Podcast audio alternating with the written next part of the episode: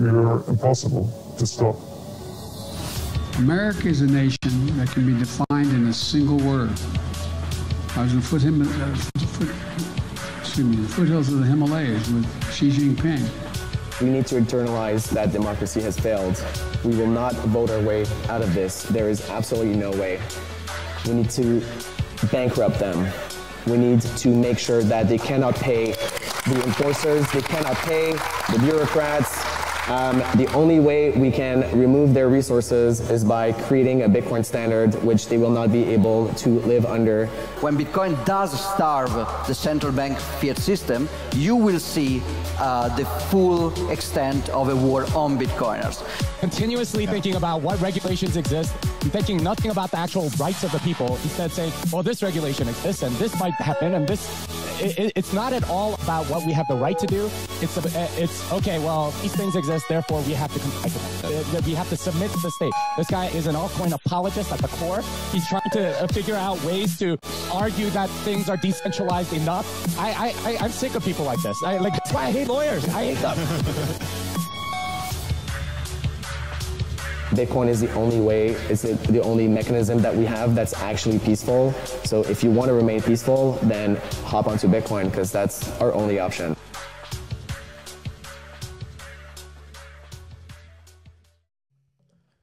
Welcome to Toxic Airwaves. Just me flying solo tonight with everybody in spaces. Uh, Skeef couldn't make it. Uh, we got Zorn in the chat. Uh, but yeah, getting back from the Miami conference, still recovering. A lot of fun. Uh, I went to one talk, which was the live RHR. I'll talk a little bit more about the conference, but yeah, uh, man. Title of the show tonight: Bankrupt the Bureaucrats, and I just think it's time. I mean, there was a lot of people giving shit to people at the conference. I think a lot of it was warranted. There was a lot of shit coining. Uh, but you know, at the end of the day, I feel like the ultimate shit coin is politics and trying to mesh Bitcoin and politics and like blur the lines between the community. You know, what Bitcoin is doing is is creating a system outside of this fucked up system that does not serve us and going in and trying to simp for politicians and you know, play the whole game with regulations and whatever, I think is a complete waste of time. I think it's counterproductive. And I think, you know, like Francis said in the intro, democracy has failed and we're not getting our way out of voting. We get out we're gonna get our way out of here by using technology and obsoleting obsolete I can't even talk. Obsoleting these idiots. So like Joe Biden's coming out, he's talking about passing laws uh, on 3D gun printing. Well, Joe Biden, go get fucked. We all have 3D gun printers and we have the internet. We have tons of people with the files downloaded who are not going to comply. And like Jimmy Song was saying, you know, these people have this mindset of, you know, we need to work within this regulatory environment. I, I disagree. We need to be acting based on what we have the right to. And I'm tired of the state coming in, stealing my shit, and dictating to me what I can and can't do. they can go get fucked. Like, I'm not waiting for permission from a bureaucrat to live free. And tons of people get this. Tons of people get this. Everybody that's ever done a drug in their life gets this. And, you know, we're like, if you comply, you're complying and supporting, you know, pedophilic monsters that are mass murderers. It's like that, that's how cut and dry it is. So, yeah. Um, I'm going to stop ranting, open up and open up the spaces. But yeah, how you guys doing tonight in spaces? We are happy to be here. Yeah. Any of you as fired up as I am on this? Hell yeah. Uh, I was thinking like uh, when uh, Mallers was giving his presentation and basically, you know, I've been posting about it since it happened, you know, being able, not waiting for the regular, uh, you know, the regulations or the framework, you know, basically just built a way to, you know, use your Tor to buy the Coke over Lightning, you know. Um, we don't we don't need to wait around. I agree with you. We don't really need the these fucking sycophants in power to tell us, give us the okay. Fuck them. They're on the way out. They just don't know it yet, or maybe they do, but we all do. Yeah. Yeah. Yeah, I agree. And uh, you know, talking from like a practical standpoint, like I think it's much more productive to go about trying to build ways for people to get Bitcoin in a non KYC manner, uh, looking for ways for people to trade with each other. It's like, okay, McDonald's accepts Bitcoin. Uh, that's cool and whatever. But what I think would be way more bullish is your local farmers market, uh, individuals there to start accepting, transacting in Bitcoin. Like, I think those are much more practical ways to go about it. And there's a billion, you know, there, there's tons of us. There's tons of us that are in the space that are ideological ideologically driven that understand that the choices are either Bitcoin or slavery and are going to take action based on that, that can go and find our individual ways of injecting freedom and liberation into our local communities. And yeah, I think that's that's where my focus is at least. And, and we've been successful. Every Bitcoin meetup we have in Arizona, there's a chance to buy non KYC Bitcoin that's super super exciting. Yeah. That's awesome. People need to execute on that. Yeah. I mean, yeah, I'm so incredibly bullish right now. And it's not because of the price, and it's not because of some big announcement, but it's because, you know, we're going to win this, and we're going to win this based on incentives. You know, the free market's an incredibly powerful force. And the state is just an illusion. You know, there's no such thing as political authority. We've all been lied to to believe that it is a thing, but there's no reason why Joe Biden or anybody else has the legitimacy to sit on a throne and rule over you and dictate to you that you can't print a 3D gun or 3D print a gun or do whatever you want.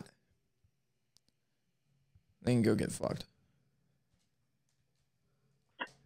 I agree, but I am also bullish for those reasons and because of the big announcements and price. So just gonna throw that out there. Yeah. So I didn't really pay attention to what was going on this week um, with the conference and the announcements, but what what were some of the announcements that happened?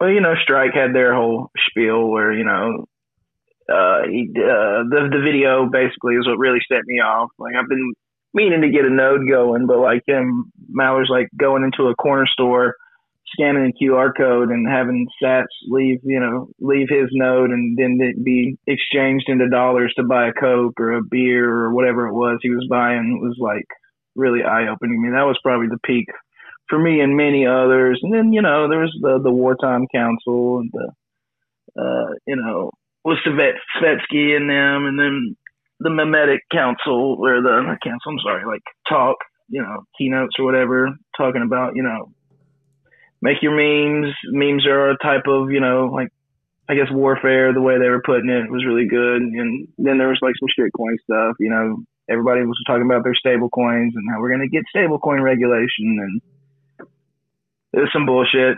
Didn't really enjoy that part. Um, you know, it was all it was overall, I think, a pretty good conference, but I think we need to double down even harder, Bitcoin only.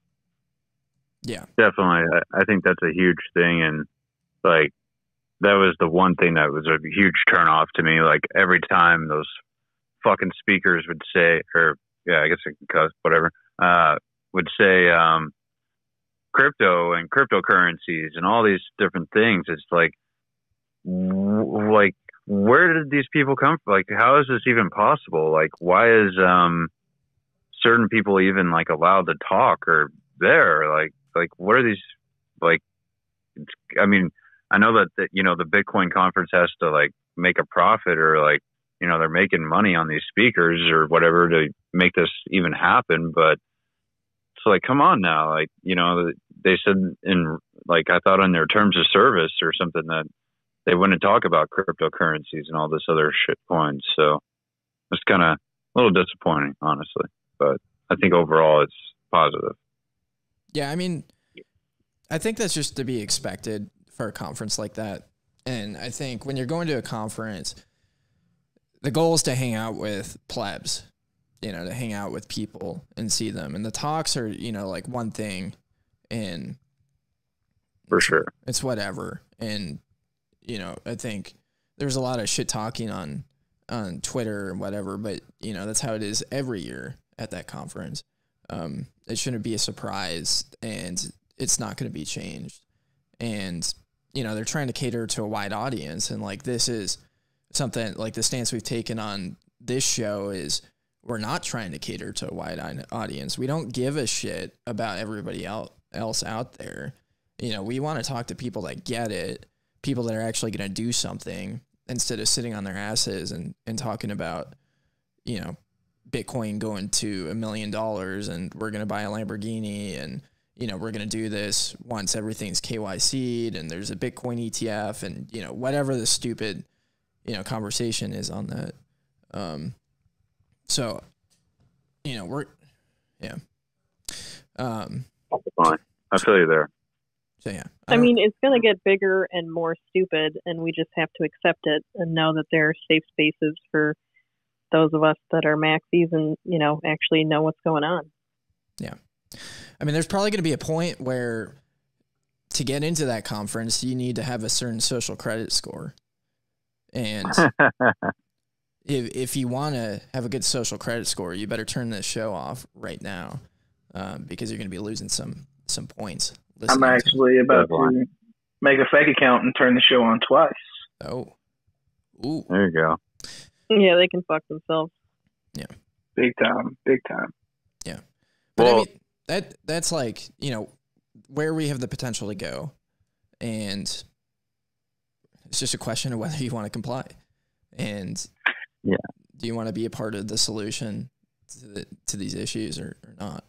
Um, Well, I think too, real, real quick, I just thought I'd mention while we're talking about this thing is is that uh, um, I know that I think in August that there is a conference that's Bitcoin only, like 100% in Austin. Um, it's like Bit Block Boom or something. Um, and I think they're only allowing like 700 attendees. Like the, there's going to be a cap of 700 people that are able to go to it, which is unfortunate, you know, but, and they said that they're almost sold out and stuff. So yeah, I think that it's, um, going to be, you know, there's hope that, you know, for Bitcoin, you know, maxes basically, I think. So, yeah, I mean, there's always hope, and well, not, you know, like, yeah, the, yeah, like this this is something we did with our meetups in Arizona is we you know there were other bitcoin-ish meetups going on and we just started our own and had the firm foundation of like this is going to be bitcoin only this is the only thing we care about. This is the only thing that's interesting. And if you want to come and talk about shitcoins like just go to your meetup. Go start go start your solana meetup that won't last more than 6 months because your your chain is stupid and it's not going to work.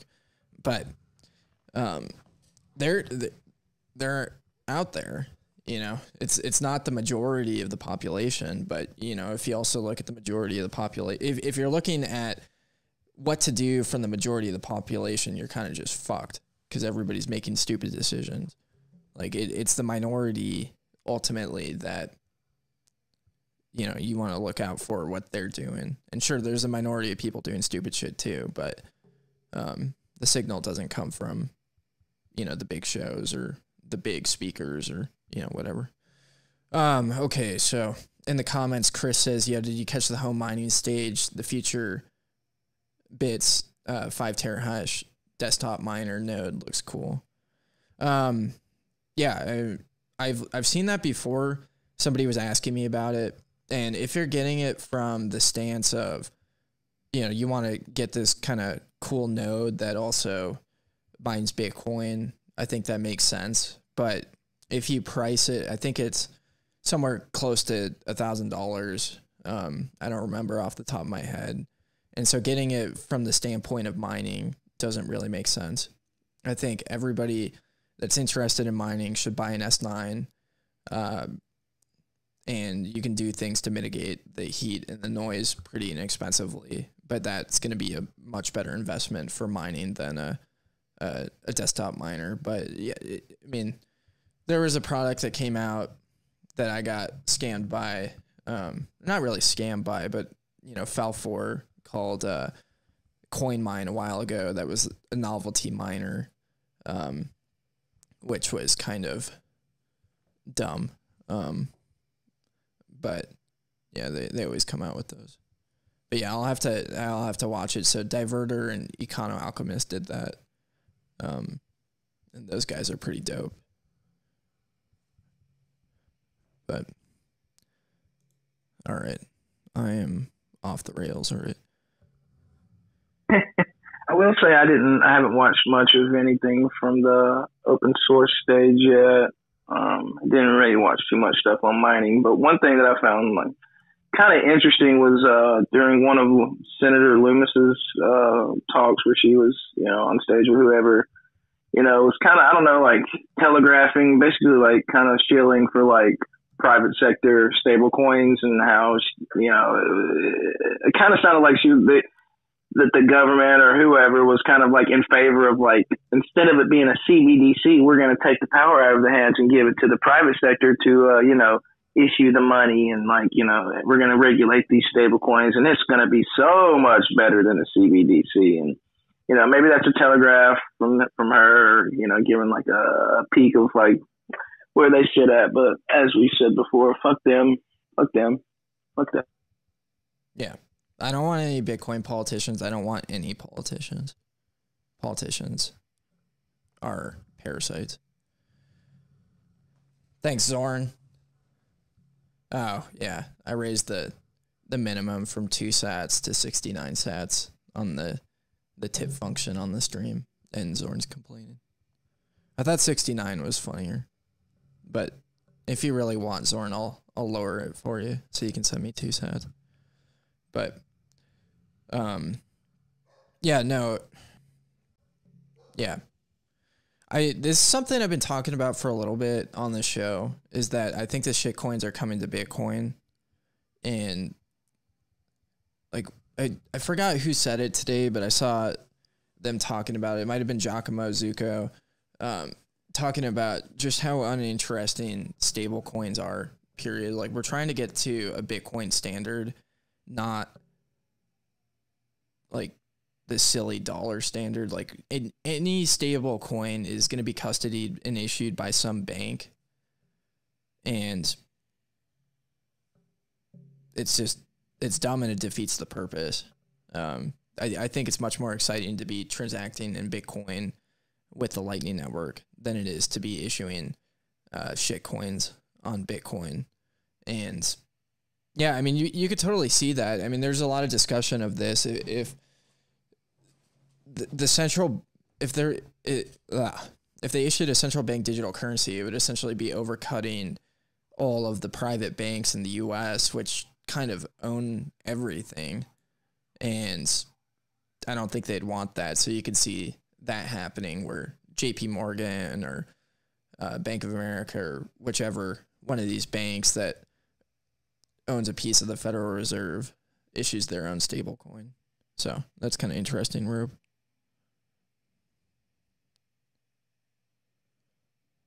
Do you have any more thoughts on that?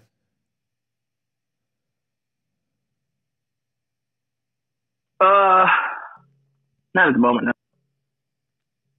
Sorry, I'm back and forth. I'm doing some work, but um, yeah. Cool, man. yeah. I I mean, this is what we're gonna get at the end of the day is like these politicians just being completely out of touch of what's what's happening. You know, and this is kind of like why I think um why I'm kind of discouraged by like the Libertarian Party uh and the politics there. You know, it's like you're going you're trying to get elected to roll back the state and it's just kind of you know counterproductive at the end of the day because I feel like getting people to engage in the political process gives it legit legitimacy And uh, Larken Rose did this really, really good debate with um, Josh Smith, who's a libertarian podcaster on the, the YouTube channel. I think it's called Anarcho Poco.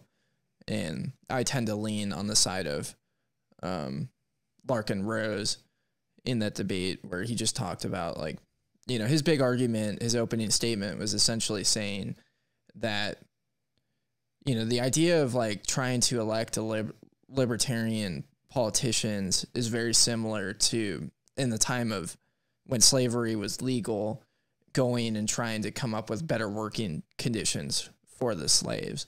Like the answer isn't better working conditions for the slaves. The answer is abolition.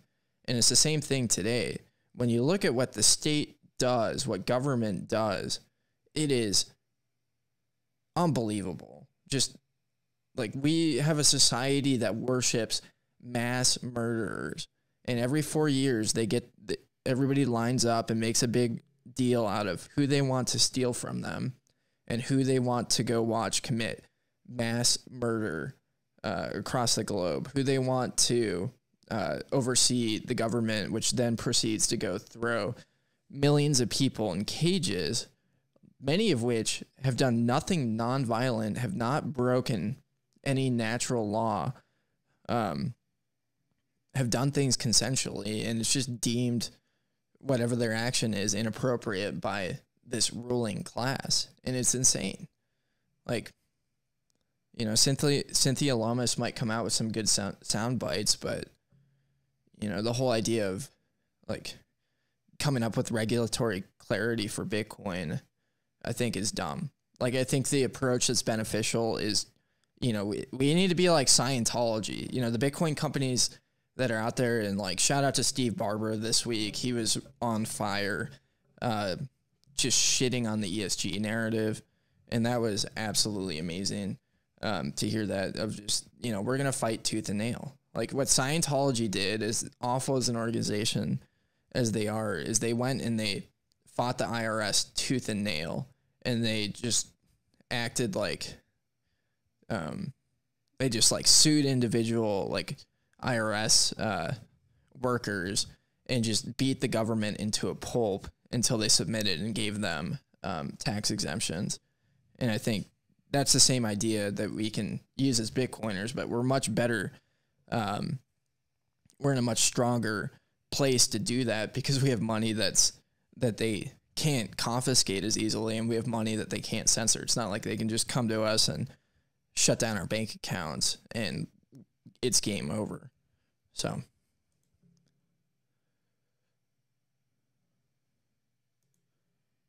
Yeah.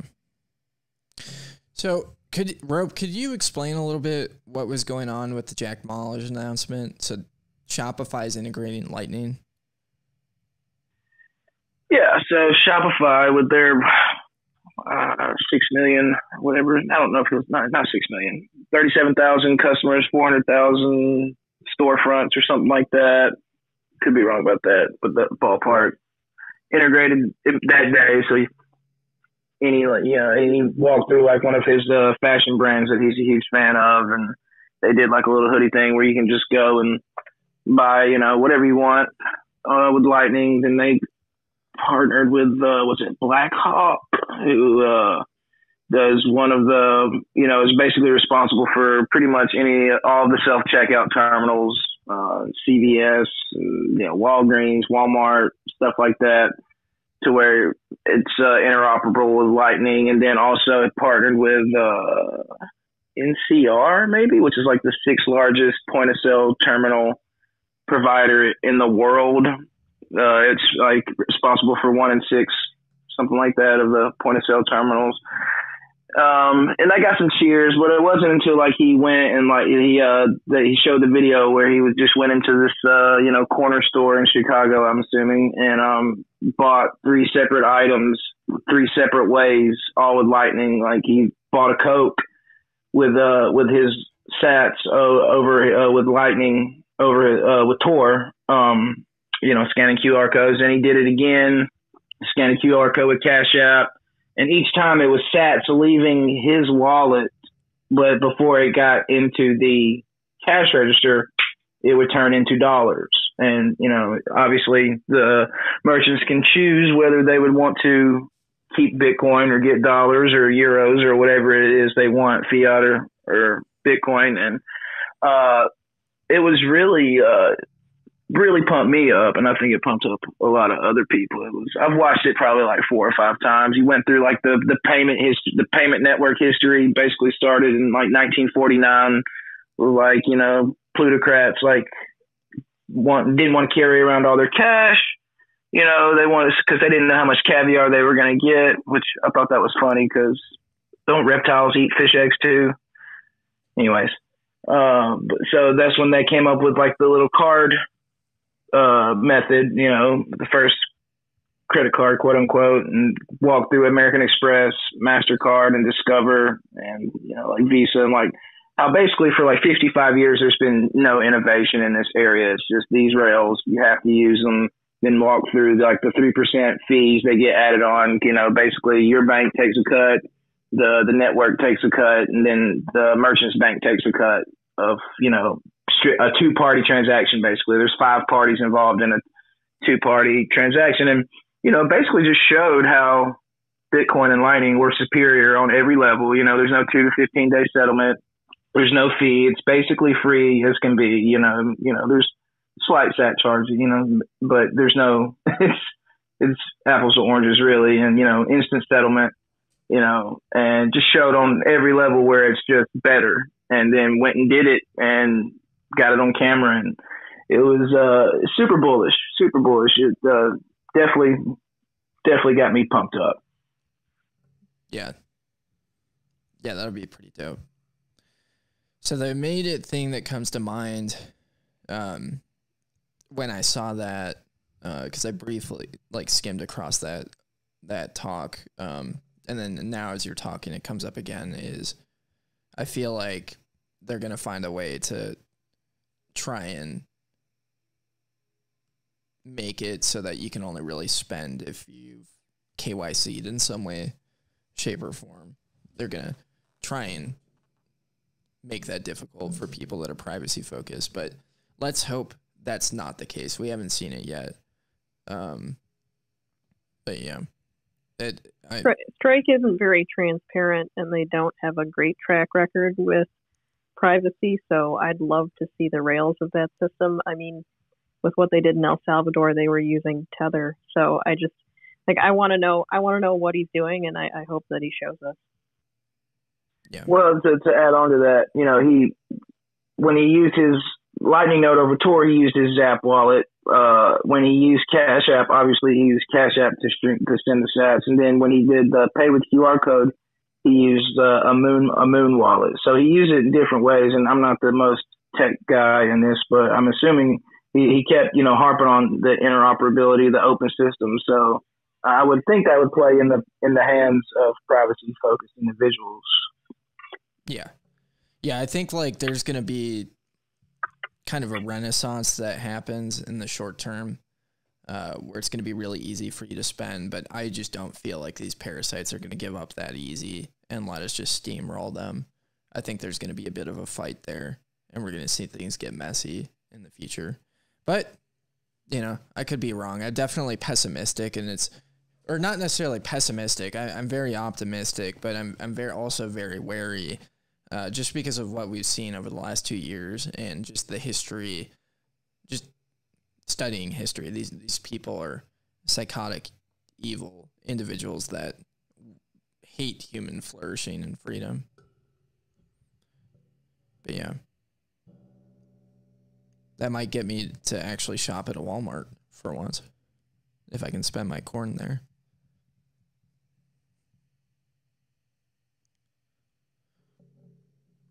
Okay.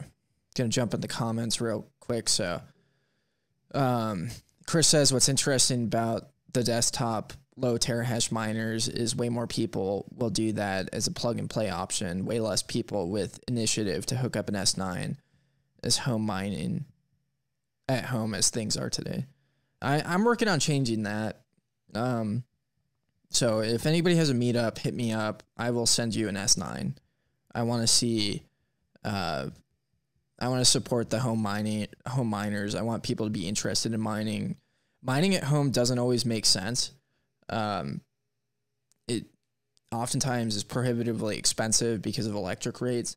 And one of the things that I think is excited, the more people that get involved in mining and they start measuring everything in kilowatt hours, uh, it's going to move us as a society towards energy sources. And that's how we're to settle um, and create our citadels and create the future. And that's going to bring human prosperity because wherever there's access to cheap, reliable electricity, that's where people flourish. And we're going to see that happen more and more in the future as we continue to um, innovate technologically. So I I don't think there's really an excuse not to mine unless you live in a place where your electric rates are absolutely absurd. Um, at least in a small scale, just to learn about it and get interested. Like even if you're like me at 13 cents a kilowatt hour, because um, your electric company blows and they're doing things like setting up solar panels and Tesla batteries instead of actually investing in real infrastructure and lowering costs for the customers. Um, you can mine at a small level. Um, so, uh, let's see. Oh yeah, and then Chris also says um, it'd be dope to have a full service company to to come in and install Bitcoin miners to heat your house. And I totally agree. I mean, I've I've been out there talking with electricians uh, about this. I think there's a a legitimate business model that you can put forward where you specialize in installing infrastructure for Bitcoin miners at home. And I definitely like to see that. Um, there's definitely like a certain amount of knowledge you have to have to make sure the electrician does it right because um, it's not always cut. Um, it's not always like super simple, and they don't understand what you're wanting and needing. Um, I need to finish writing. I'm writing a article on that actually. Uh, but yeah, I, I heated my house with Bitcoin miners this winter and it was awesome. And you can do it too. And it's not that hard. How would you compare the cost of uh of heating up with your uh with your miners compared to the cost of just regular heating? Yeah, I mean, so if you have an electric heater, totally makes sense. Um, totally, totally makes sense uh, because electric heaters are expensive, and the heat that an S9 produces kind of offsets the heater. Um, so I think that makes sense. Uh, for when you have a gas heater, it's incredibly inexpensive to heat your house, and we have a gas heater um, in our house, and the gas line actually we tried to get it flipped on uh, this winter, and there was something broken in it. So the gas company told us they had to leave it off. So we just heated it with Bitcoin miners. So we didn't really have a choice on that. Um, but it's less economical at that point. But if you have, it just depends on your electric costs, essentially. Um, because like I, I, think right now the break even for an S9 is about 10 cents a kilowatt hour. Um, and you know, if that's where you're at, then you're essentially just DCAing through your electric company, heating your house and breaking even. Uh, if you're above that, like where I'm at, 13 cents a kilowatt hour, um, I'm mining at a negative, but you know, I can kind of justify that because my house is being heated.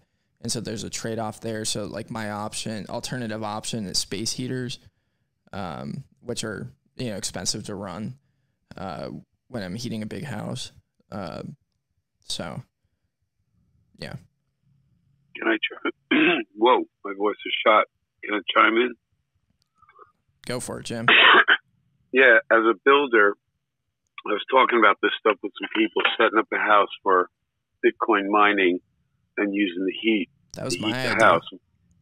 Well, I was talking to other people besides you, um, but because Al is building a house, uh, so we were talking about the different things you want to put into the infrastructure. If you can calculate, excuse me, because as you know, I've been talking all week at, at the Miami conference, so my voice is shot. Um, if you're building a house and you were going to incorporate the infrastructure to use Bitcoin miners to heat it, of course, that's only helpful in the summer, but you might still want to, I mean, in the winter, but you might still want to mine in the summer. And so, uh, a typical forced hot air system has a heating unit in the garage or the basement, and it heats a chamber uh, that has a blower behind it that can take that heated air and push it out into the house. So the idea would be to build a system that can flip back and forth between the Bitcoin miners and a traditional heating system so that if in fact the cost of running the Bitcoin miners was a net negative in terms of your ability to spend money to heat your house and take some additional money and buy some sats with that money versus turning on Bitcoin miners, heating your house, and getting sats, what one costs you more or less. And the idea being that if sat price is high enough, even if you're paying uh, more money for electricity uh, than you would have to pay in some other energy to heat your house, the offset is that paying for the electricity to get sats, if that value is high enough, could actually make you a profit in, in heating your house at a higher rate, but you're also making money doing it to offset the overall cost. So your net might be a better deal. And so there's a lot that goes on and it could change constantly with the difficulty adjustment, the hash rate, and the amount of sats you're going to get per day on average, regardless of your electric rate. And so if you're going to do something like this, the idea would be to make sure that you have a system that can flip back and forth, so you're always spending the least amount of money to heat your house um, and acquire Bitcoin at, at the same time. When, when you're uh, when you look at them together as a package, and so uh, if you're going to set up your house like this, you want to put your miners essentially in a similar location as the heating system, tied into the ductwork so that the heat coming out of those miners can be sent into the ductwork of the house and spread out throughout the whole house versus just in the basement or coming up from the basement door or whatever. you don't want to be putting these miners in your living room and every bedroom to heat every room. So you can build it into the infrastructure if you plan it in advance. Of course, you have to have your electrician put the right power to that area where those miners are going to sit. And you can also do a calculation as to how much heat they actually throw off and do a um, sort of a thermal uh, calculation on your entire house to know essentially how many Bitcoin miners do I need to heat my house on the coldest day uh, if I had to have them all running. So you can even know uh, by doing enough um, calculating how many miners you should have in there, therefore how much electricity um, load you should have built in to that area so that when you put those miners in, they'll just could be plugged in and you're not popping circuits in a house or whatnot.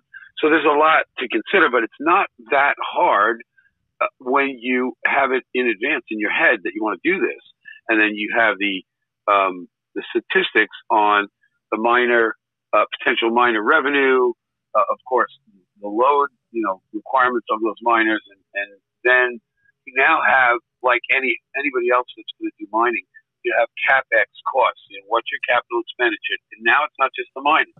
Now it's creating conditions where these miners can be integrated into your heating system from day one, and they can be used on and off depending on what makes more sense for you in terms of your overall budget, heating your house and buying some Bitcoin with it versus just heating your house with miners and also getting Bitcoin as a side benefit. Uh, but it can be done. I think it's worth exploring for the right person with the right amount of money that can spend that upfront capital, uh, uh, which may require a couple of years to earn back uh, to the point where they actually are profitable on building that system instead of just throwing a heating system in the house and buying Bitcoin with the extra money for the last five years. You know, was it worth it that I added, created all this extra infrastructure to put miners in my house, and then five years later, was it a big waste of money? Or ten years later, uh, you know, if the price of Bitcoin goes up high enough, for a while, mining Bitcoin is going to be profitable, even at really high electric rates. But there might be a point in time where that levels off. And now you've built all this infrastructure in this house that might not be worth running anymore Uh, if it's your house and it's 20 years later and you made your money back, then it doesn't matter. The next guy buying the house might not need any of that shit if the price of Bitcoin levels out to some point where, you know, it's just not profitable because, again, like you said, Tucson, you live in a place where the electric rate's very high. If the SAT rate, uh, you know, exchange rate was high enough, it wouldn't matter your electric rate because you'd offset it by the SAT you earn. So anyway, that's my take as a builder. This can definitely be done. I'd be more than happy to help uh, uh, anybody interested, like help figure it out. You know what I mean? Like give my input uh, because I think it's very interesting. And as a builder, uh, you know, if I was building a brand new house, I'd certainly consider it. So I've talked enough. Thank you for letting me spit out my whatever little knowledge I have in my head. But I really should probably shut up because my voice is shot. Yeah.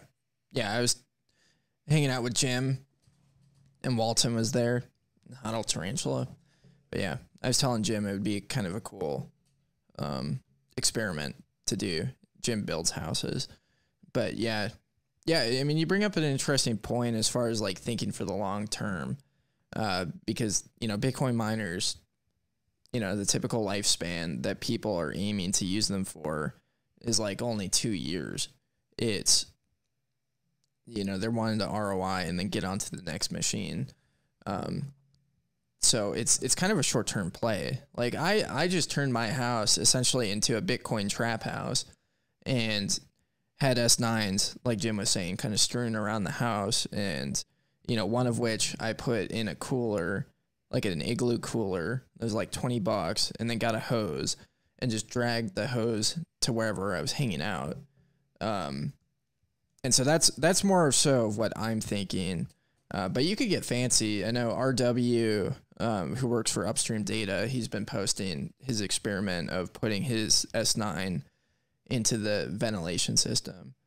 Um, but yeah, it's it, it's right. So the uh, the long term, you know, the long term play here is that miners can last ten years or more, and the idea being that as long as the hash, as long as the price goes up enough, whatever amount of hash rate you have still might allow you to generate enough sats to be profitable. That putting in that infrastructure, like instead of having miners all over the house and you're going to do it for a short period of time, you're thinking more long term. But again, you have to somebody has to sit and do the run the numbers, you know, to see under this circumstance what happens and that one and that one and all the different variables and then find out if it really makes statistical logical sense to go through all that effort because you don't know until you've done it whether or not it's going to be profitable. You have to make projections and you got to spend a lot of money in advance hoping it's worthwhile. So there's a lot there, but my sense is it can be done and it would be profitable, but I haven't run the numbers. So it's just a sense right? So take that for what it's worth, right? I might run the numbers and go, holy shit, I was talking out my ass that day because it doesn't make any sense. I have no idea. It feels like it could work. Yeah. Hey, I just want to give a quick shout out to Top Roller. Got to hang out with Top Roller this week. Um, Top Roller bought an NFT to bring to Miami, but it broke down and got stuck in the shop, so he couldn't bring it down. So that was kind of a bummer. Sorry about your NFT, boss. Wait. Actually, there's some kind of truth to that, but it's not enough an NFT. It's a nice. Like. I just bought a brand new pickup truck, and like it came with a defective torque converter, so like I had to take my wife's car. It was so embarrassing. Yeah, it's an NFT. It's a nice fucking truck. We're rebranding here. Good one. I didn't know what you were talking about for a second. Yeah, now it makes sense. Yo, top roller, it was nice to meet you. I wish we got more time to talk. I I was shocked. I thought you were much older. I don't know why, but uh, uh, props to you, man, for all that you're you're you're doing. And I see your plan, what you're working towards, and it makes a lot of sense, man. Uh, we all got to think about the crazy world we're going to inherit in the next couple of years, and I think Top Roller is planning quite well to uh, to be resilient to the bullshit. Yeah, I mean, part of what's going on, like I feel like Bitcoin is so it's not like done, it'll never be done, but like it's even though it's not at it's kind of almost to the part where developmentally like people could actually start really using it now. But it's really up to like the guys like us to start to offer it in our businesses and stuff. So I mean, I'm at a point in my life where like working for a corporation is just it's almost like beneath me at this point because I you know I've just become too experienced in life for that stuff anymore. So I, I you know everyone's better than working for a corporation unless you just feel like working for a corporation, but you literally you're all better than that. You really should all start your own businesses after you after you get the capital and you know, once it, part part of part of what we have to do as people is is first bring ourselves up to the point where we feel like the job is beneath us, and start our own businesses, and then offer offer Bitcoin incentives uh, for for savings plans for your employees. Yeah. Yeah, I think that's incredibly important right now. I was reading uh, um, when money dies a couple weeks ago and this has been a meme or a theme I've been trying to explain to people is like the solution is not to go to your employer right now and demand higher wages. The the solution is to opt out into a stable currency. And offering those Bitcoin incentives for employees is a game changer. I think just in any way, shape, or form. And the the employer that I work for you know that that's been the approach I've taken, and they've been pretty receptive to it, and we've had a lot of success. I think that's huge. So yeah, I, I definitely think it's important to remember that the whole course of things going on is not totally up to the developers. I don't know. That's, that's kind of what I came here to say. I hope you all feel the same. Yeah, the dev, the greedy devs taking all the funding. Don't forget about the open source memers. Is that what you mean? No, I mean like the actual people programming Bitcoin, like uh, like putting the co- commits in to see if they get accepted or not. Like obviously those Bitcoin wouldn't exist without those people, but we can't we you know we can't get uh, we're not going to be able to truly get it off the runway until until we start uh, like kind of just throwing it out there. Like you know it's a good savings tool. Like you know you know, like you know, if you have a company or something, like add it to one of the things that people can uh, can elect to do. Yeah, yeah, I I definitely like. I I've been thinking through the lens of Bitcoin mining everywhere I go, and uh, you know, one thing that really amazes me is how much untapped um, or unused electricity there is out there, and how many opportunities there are to integrate mining into your business in some way, shape, or form. And I had some Arizona gold miners, uh, like physically mining in the ground, approach me on Bitcoin mining because they have extra capacity at their mine on some generators that they run to power water pumps. And I think that's super interesting. And there's a guy at the local meetup that wants to set up an immersion rig in his uh, his cafe that he's starting. Um, and I think that's super super interesting because you you can have um, a immersion tank with you know some super gay LEDs that looks kind of fun and cool and essentially subsidize the entire electric bill with Bitcoin mining. Um, I think there's so many opportunities like that that are interesting.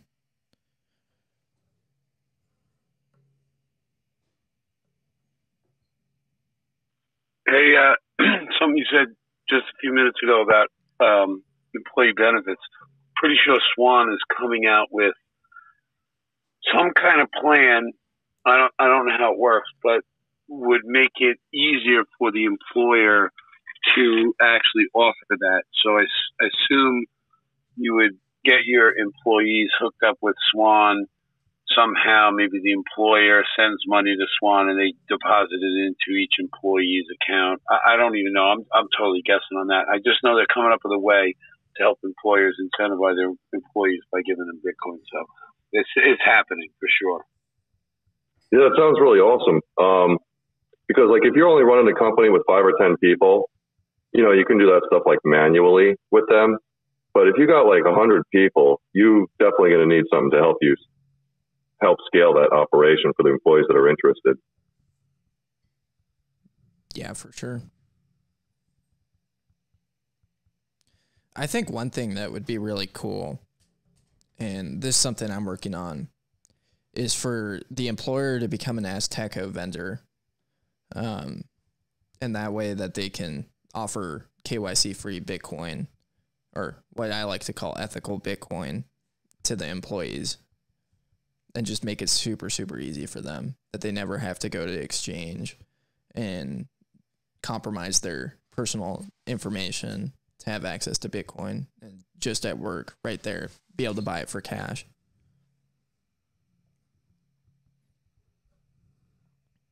No, sir, for Jim, I think we have to have a Long Island Bitcoin party this summer, like a party.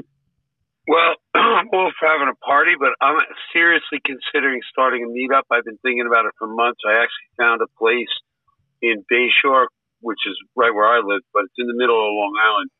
That seemed like it'd be a great place, like a bar, restaurant kind of place where people get food and drinks. They had enough room.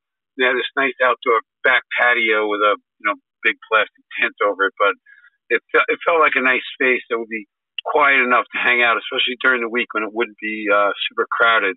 We can get a bunch of people to, just to get together and start socializing, and then we can maybe turn it into something else. Now, a big one-time party that'd be great. I have a feeling though that would go off much better if we start a meetup group and we get a bunch of people psyched. Then they'll all come to that big party. Then we can bring other people and have a really big party. So uh, I'm all for it, and I'm actually going to try and make something happen this year. So stay tuned.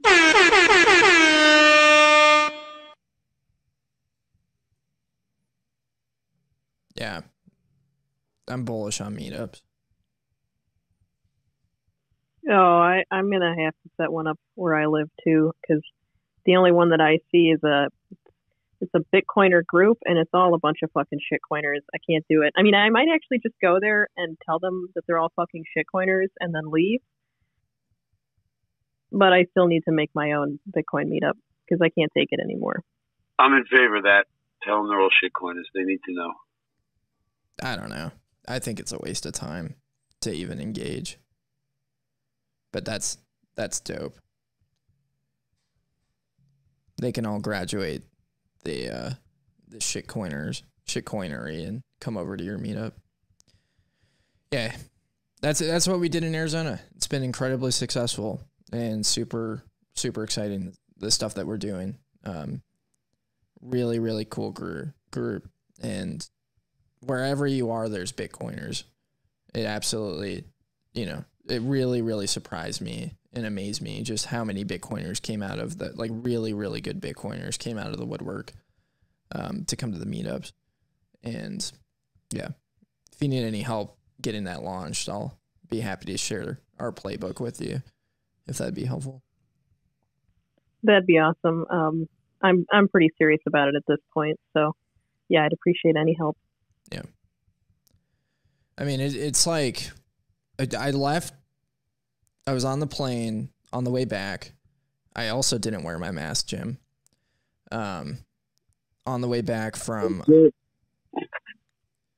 yeah, on the way back from uh, Miami, and I was on fire. You know, it was like a spiritual experience for me, and it was because I wasn't being bombarded with a bunch of bullshit.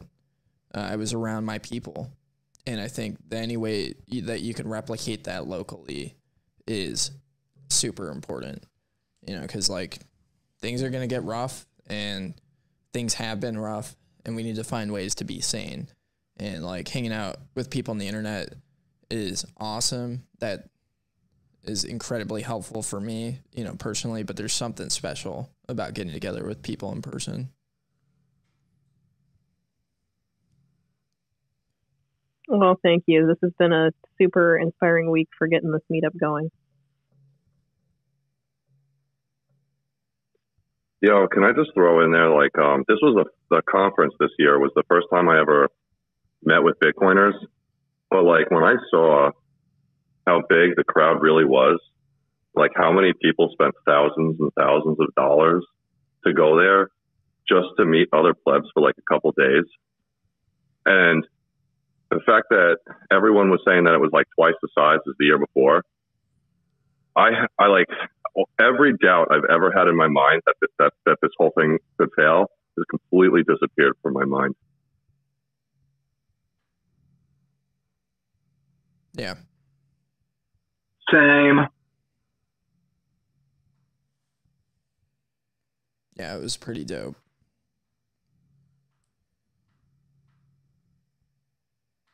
Yeah, I mean, I think things are going forward are going to be rough, but you know, when it just comes down to it, people are going to make decisions based off of incentives, and people want to eat, and people want to survive, and people want to do well. They don't want to be living in pods and eating bugs, and that's why we're going to win. They're going to choose Bitcoin.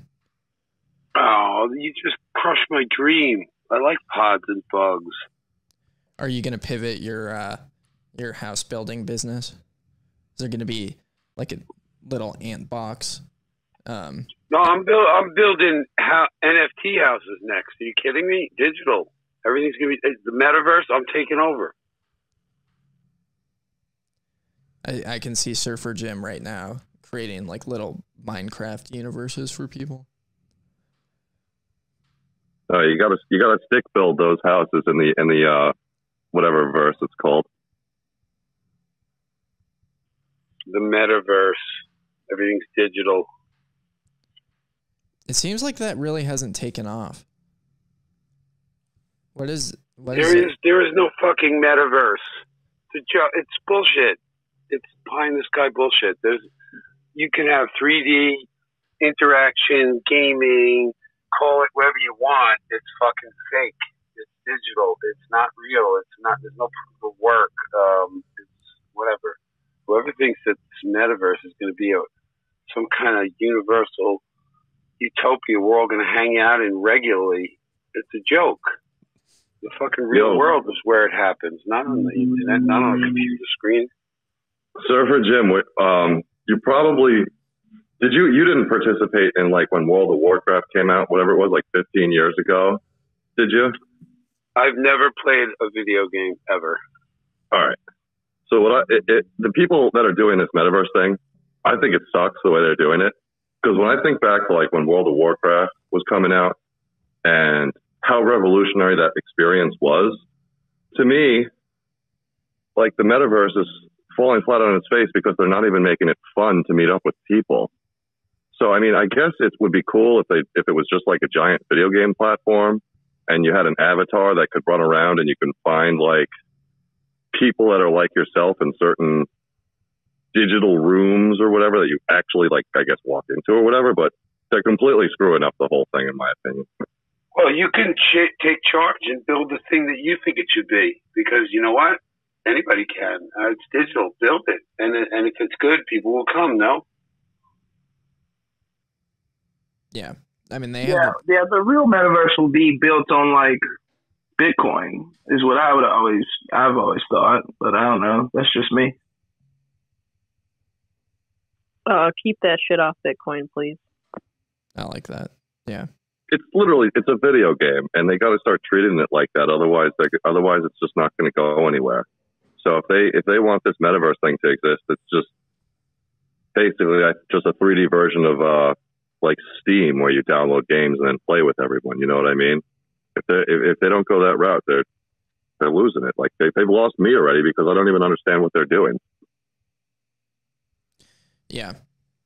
I mean, the metaverse, I think, is it's like a cool concept. The virtual reality is a cool concept. It kind of freaks me out because I get way too immersed in it, and so I'm not really gonna participate in that uh, because I value not being a internet vegetable. Um, but yeah, Zorn says that metaverse is the new hula hoop. I think that's funny. Well, if it is, it's going to last a long time because the hula, hula hoop has been around for well over 50 years. Yeah. It, okay, so th- this kind of I'm gonna go off of what B said. Yeah, like I agree. I think there's a lot of things that you know the, the answer to shitcoinery isn't to build shitcoins on Bitcoin, um, and that's my my thoughts on the whole stablecoin thing. I'm I don't really care. Um, I don't think it's magically better just because it's a shitcoin built built on Bitcoin.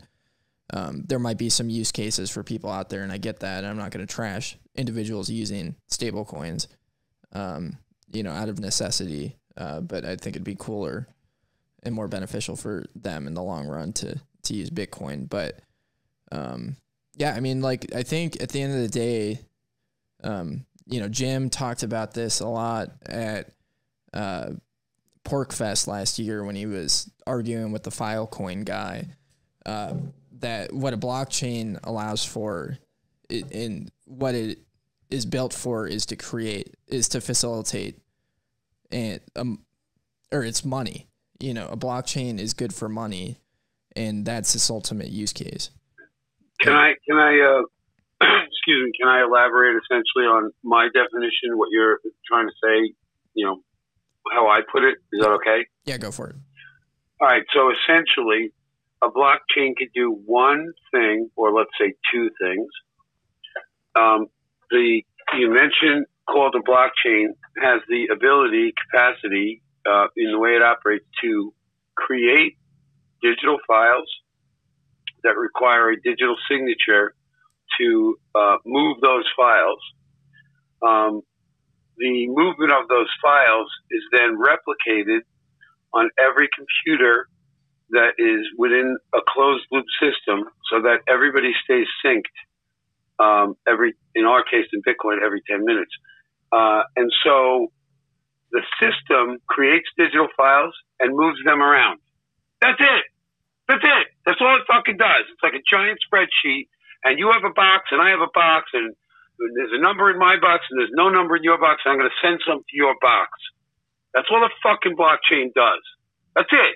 You can't tie it to the fucking real world. You can't do nothing with it but create and move fucking digital files. I can't stand what people think Bitcoin might actually be beyond that. The only reason it works as money is because human beings decided to give value to those digital files. They give value to the files because we believe only so many of them will be created.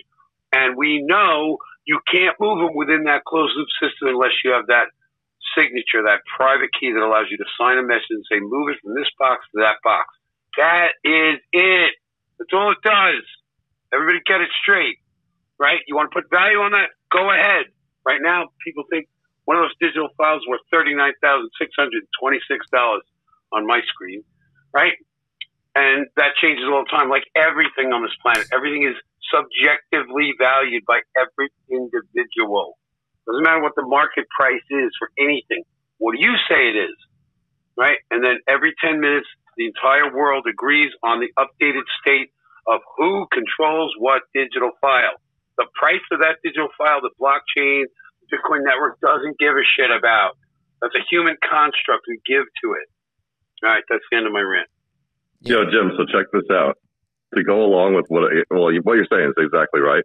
But if you have an advanced point of sale that was built into the back of like video games and stuff like that, you can make it appear to people who don't know what you're talking about that it is the other thing that they claim it is. Meanwhile, it's really the thing that you said it was. What's the other thing they claim it is, though? like that it's like oh like you could put like actual data on it and stuff when like you really can't the issue is not well, let me put it to you this way if you want to link anything in the outside world to one of these files you essentially have sorry i'm trying to finish my dinner you essentially have a trusted third party outside of that closed loop system that is now introducing something into it. Now, you could put information in a Bitcoin transaction in the op return code section, and you're introducing outside information. But it's simply just data that is uh, that, that is um, not um, it can't be executed automatically um, if it's a contract, for example, you can you can hash anything and put it in a Bitcoin transaction. You can say, on that day, we both signed a contract that says you're going to do this for me. Okay, the blockchain can't enforce that. Somebody in the real world has to enforce that. What Bitcoin has, what the invention of Bitcoin did was it allowed for the creation and the movement of these digital files and the regulation of the issuance of blocks to a, a roughly 10 minute interval that happens literally automatically, nobody on the outside telling it anything. It's in the code. It's the way it works. It literally self adjusts. And that takes out of the equation the need to settle in the real world like in a court. All right. So anybody tells you they're going to link anything on the blockchain, I'm gonna, we're going to sell corn on the blockchain, gold on the blockchain, house mortgages. No, not without a trusted third party. Now, people could do it all day long. Just understand, you have people in the middle you have to trust. We built a system in Bitcoin. We, I say, I didn't build shit. I just shit post about it. But people built a system that allows for digital files to be moved around. We can give them any value we want, but a system that essentially once it's up and running, nobody gets to alter it and fuck with it and, and, and you know, tell you on the outside, well, I decree that it's now yours instead of yours, right? Like that's what they do in courts. They take money from one person, give it to another person because they've set, they've decided, you know, somebody else deserves it. That ain't going to fly in Bitcoin unless you want a trusted third party. Uh, then you don't have Bitcoin, and then you don't have essentially you don't have a system that can be a free world money, right? Money needs to be out of the control of all people. It also needs to be fungible and divisible and recognizable and all the features that money has. Uh, but the one feature we've never had in money is the decentralization nature to where nobody controls it. So we create a system that has a decentralized system where uh, nobody can control the movement of digital files except the person who owns them. Okay, what can you do with that? Hmm. Well, if we value it well enough, it could be a monetary system. But that's all a fucking blockchain is good for, right there. And we have one. We have one that no one controls, and that's what every other digital asset, cryptocurrency, fucking bullshit is exactly that. Absolute fucking bullshit, all going to fucking zero. At least as money. You could be Chuck E. Cheese tokens all fucking day if you want, but it ain't going to be money. Yeah. Yeah. Can you tell I'm passionate? Yeah. I want to keep this conversation kind of left of the bell curve tonight because I am tired. Um, but where I was going with that is like I'm a little bit skeptical of things like impervious. Uh, I mean, well, we'll see how doing all this stuff on the Lightning Network works. Um, I mean, it would be cool if it does, but yeah, the shit coins are coming to Bitcoin, folks. That's like Skeef and I did a episode, one of our first episodes on BIP 300, and Paul was there shilling BIP 300 this week. And yeah, I mean, I don't think the solution to killing shit coins is uh, to bring them onto Bitcoin. But we'll see. I mean, it, I, I think, you know, doing a lot of these things on Bitcoin is just going to be more difficult than it's worth. And there's ways to create distributed networks of communication without having to necessarily build it on Bitcoin. And I think so. There is an area of video games where doing a blockchain thing might be worthwhile if the video game is huge enough. Something like only something like World of Warcraft would benefit of it. Because imagine like they had a sword in the game that was only supposed to have ten of them, right? And the only thing you record on that blockchain is certain player owns this, and then if some of these players stop playing the game, then those then, then those items become inaccessible to other players. But um, you still have to use an outside currency like Bitcoin to actually do if the players were going to do like transactions. Um, yeah, but that would be the only way to to fairly recognize who has the limited items in the game. So Zebedee is work has has already integrated um, Bitcoin into gaming. They even have an API that any gaming company can insert into their code and, and instantly have Bitcoin as rewards instead of just points. Um, I don't know to what extent you can do all the different things, like some of the things you described, but I actually believe that one day that's going to be ubiquitous. Every video game is going to have Bitcoin as its rewards because it's real money, and you, yeah, and of course, you need to be able to take it out of the game. So it's one thing to own a digital item in the game, like you were saying, but if you just simply are earning points, but instead it's sats, you want to take them out of the game, you have to be able to because that's real money. So uh, I believe that's where gaming is going to go because that's a real incentive for kids to play. And these gaming companies want they want kids to play. They you know it's a huge industry. So I think it's going to happen. I can't tell what um, iteration it's going to look like, but I definitely think it's going to happen. That sounds like the metaverse to me. Nah, yeah, Zebedee's got a couple games out, like phone games right now, where you can earn uh, sats. They've got like that Brick Breaker game, which is kind of fun. I've earned like three thousand sats playing that game because I like to play phone games periodically when I'm just zoning off. Um, but yeah, it's cool. But yeah, I I, I think so. Like to kind of summarize your point, Top Roller, uh, you played a lot of World of Warcraft back in the day. That's what I'm hearing. Dude, I used to go to like parties that filled up entire barns. We'd all bring our computers and hook up to the Wi-Fi. Yeah. There would be like a keg there, but we'd all be playing World of Warcraft. I played it a little bit. It was it was fun back in the day. I enjoyed it. It's a night elf druid. I tried to. What else, Paladin? Oh. Let's go. I tried to play those games, but I could. I was so. Yeah.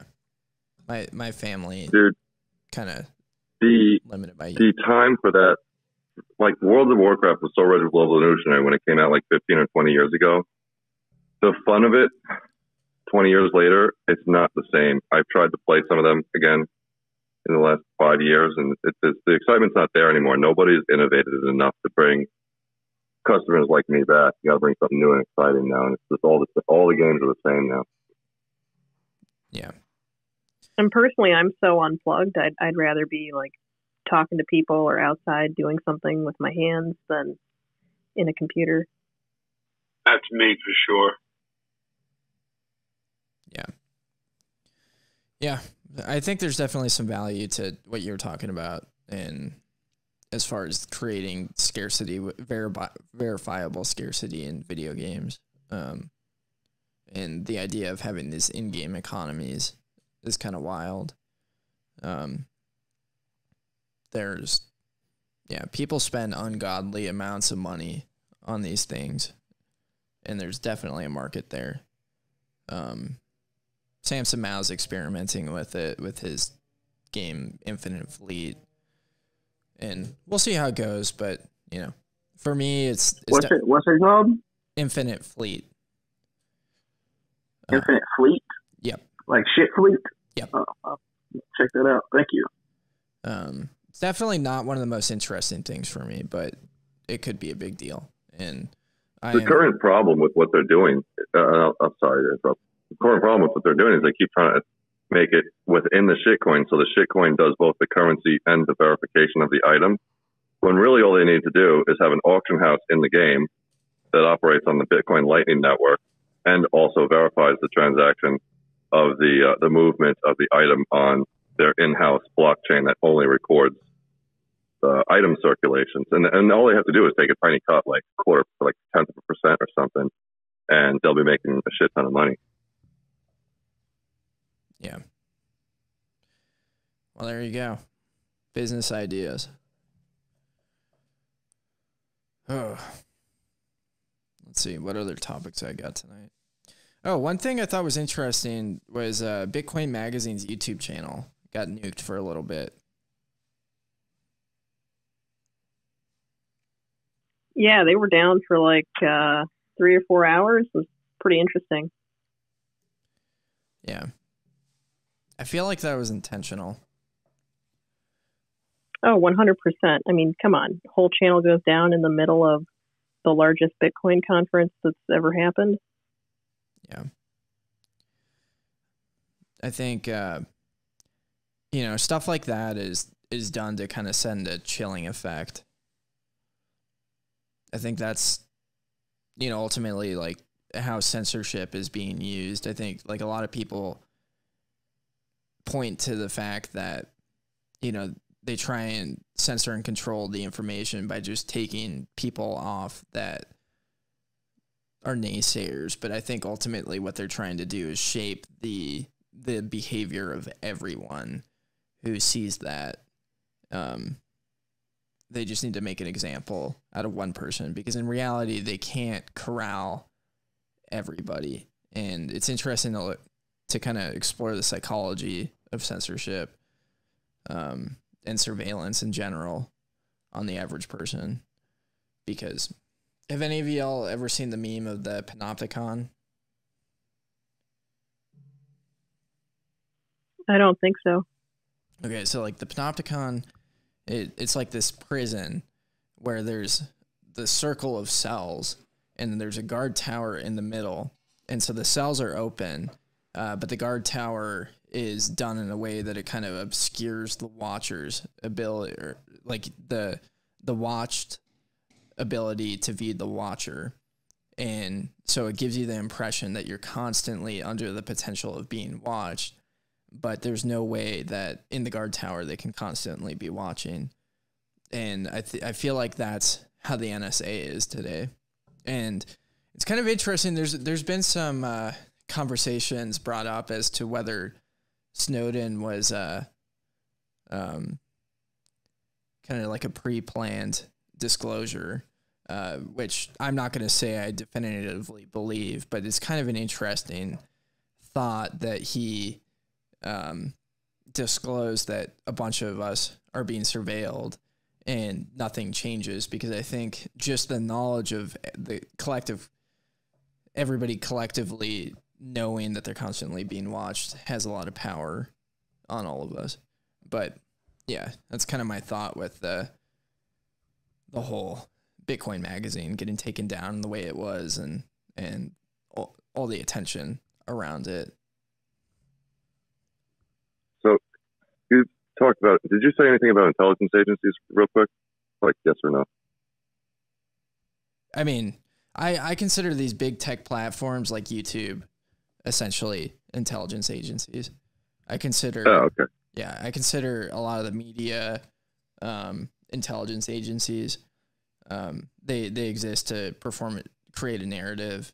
I mean, it, it we we live in a um, you know world where there's like the line blurred between state and corporation is not uh, too tremendously clear uh, where that ends because there's this revolving door be between these these federal agencies and these uh, media companies, and uh, yeah, I don't know if that's what you mean. Yeah, so I used to, like back in the day, I used to be in the, the army, and I thought it would look nice on my resume if I actually like did intelligence work, which I found out like nowadays it doesn't really do anything on a resume because it just qualifies you for sales and stuff. But uh, um, what I was going to say is intelligence agencies are supposed to, like actual agencies, not like YouTube, which is obviously doing exactly what you're saying. But um, so an intelligent, like an actual intelligence person is supposed to um, keep quiet, like like not reveal like what they're doing. Like sometimes you have to do it in public, but um, you're supposed to make it at least confusing or make it look natural somehow, or you know, kind of kind of like you know talk about other stuff while you while you're doing whatever you're doing. But um, when things in real life become like apparent that somebody's fucking with stuff, it means they're literally desperate. It means that they're under so much pressure that they're willing to reveal their intentions. So just trust trust that we are making such a like not just us in this room, but like so oh, so many millions of people out there are making such a difference that these people's backs are like up against the wall. So trust me on that. Hmm. Yeah, I mean, th- this is something that we've talked a lot about on this show that the cathedral's burning and they are getting desperate. But yeah. Has anybody read the uh, Confessions of an Economic Hitman? Yep. Yeah, I just finished it, listening to it on the plane on the way back. Um, I got some thoughts on it. So, yeah, I mean, I think that part of the reason why Bitcoin is so powerful, Zorn's read it too. Um, and I think, you know, part of the part of the reason why I'm so adamant about peer to peer networks of people transacting amongst each other and ethical Bitcoin instead of going through the KYC exchange is because it limits people's power to come in and manipulate the communities in the same way uh, that uh, you know has traditionally been done. So this book, Confessions of an Economic Hitman, is this guy essentially a memoir talking about his time going in and you know doing all this fuckery in countries like Iran and you know through various countries in in South America, um, and essentially you know talking about this marriage between the intelligence agencies and these these private companies um, working at the behest of you know larger individuals and the end of the book comes around to him explaining that all of these things that have been done abroad are now happening um, in the West in uh, developed countries like the U.S., um, and, which made me think of ESG quite a bit. Um, and I think, you know, it's really easy to get caught up on, you know, a lot of the, you know, very silly things that are happening around us in this culture war um, and miss the economic side of things, which is really, you know, destabilizing and undercutting uh, the things that we're doing. But I think what, what BlackRock is doing with buying all the houses is a major, major problem. Um, what's happening in the, the farming communities, uh, with all the small farmers getting put out of business uh, as a result of the fiat system is a major, major problem with a bunch of local small mom and pop shops getting demolished by the lockdowns. Um, absolutely massive problem. And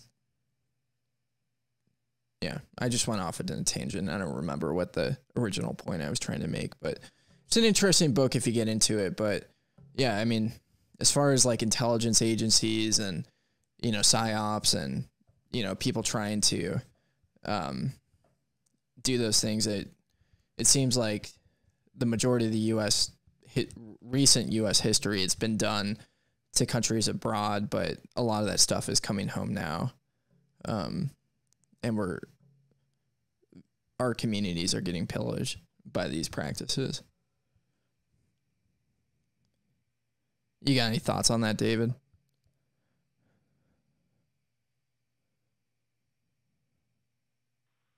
Sorry, I can I can, was uh, doing something else. I didn't hear what you said completely. Oh, just to summarize my long, My bad. my summarize my long tangent. Uh, the economic hitman practices of going in and pillaging other developing countries is now coming home. They're doing it here. Yeah, that's been happening for for a minute. That's kind of what I've been saying like all along. Like we can't really trust these politicians and what they're trying to implement, even though it sounds good. Um, we see a lot of people rallying around them, and it's like, dude, fuck them. Let Bitcoin be for the people. Yeah. No, it's like you make me think of Dennis Porter because Dennis Porter doesn't get it. Like he thinks it's all about all just cryptocurrency, and I think that guy's going to run for office, and he's going to do the exact opposite of what he should do if he wins. Yeah. Dennis Porter sucks. Actually, I can't say that. Dennis Porter is one of the sponsors of this podcast. Big shout out to Dennis Porter for helping make Toxic Airwaves possible. Um, very generous with his uh, sponsorship donations. Uh, he uh, sends us in DMs his breaking tweets before they break to everybody else. So here at Toxic Airwaves, we can be way ahead of the curve of everybody else, getting our news directly from um, Dennis hours before it breaks to all you plebs.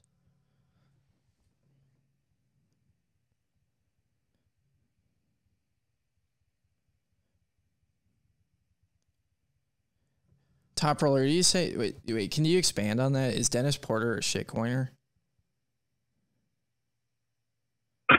Dude,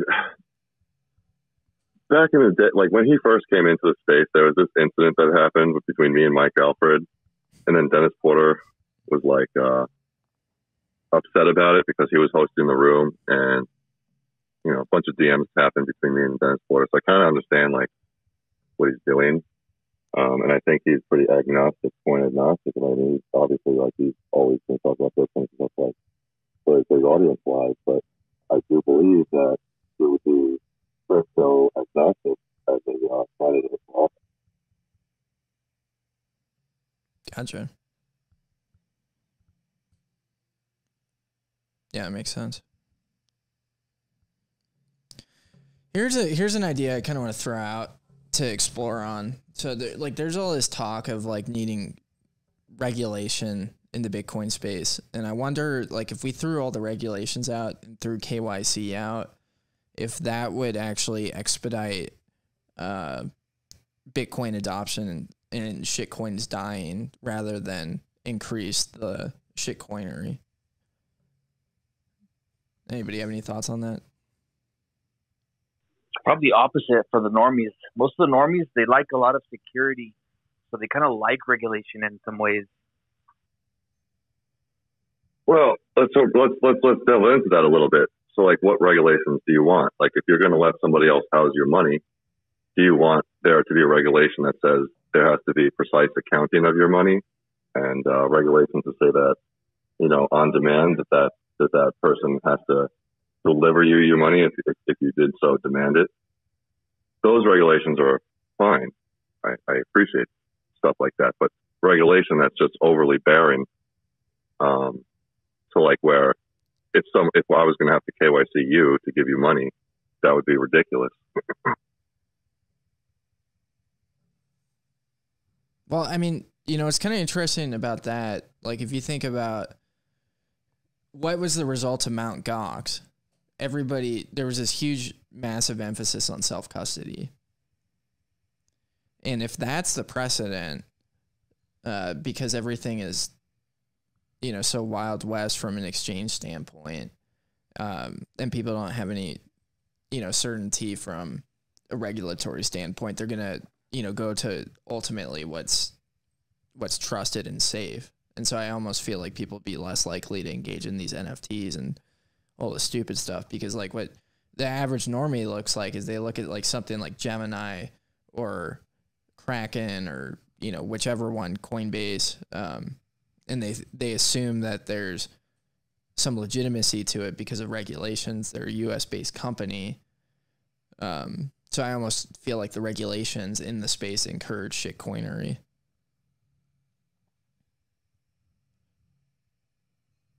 Can you elaborate on, on that? Like, do you mean like the desperation to try to, to try to beat the markets and and and with taxes included? Are you talking about that? Like, is that what you mean, or something else?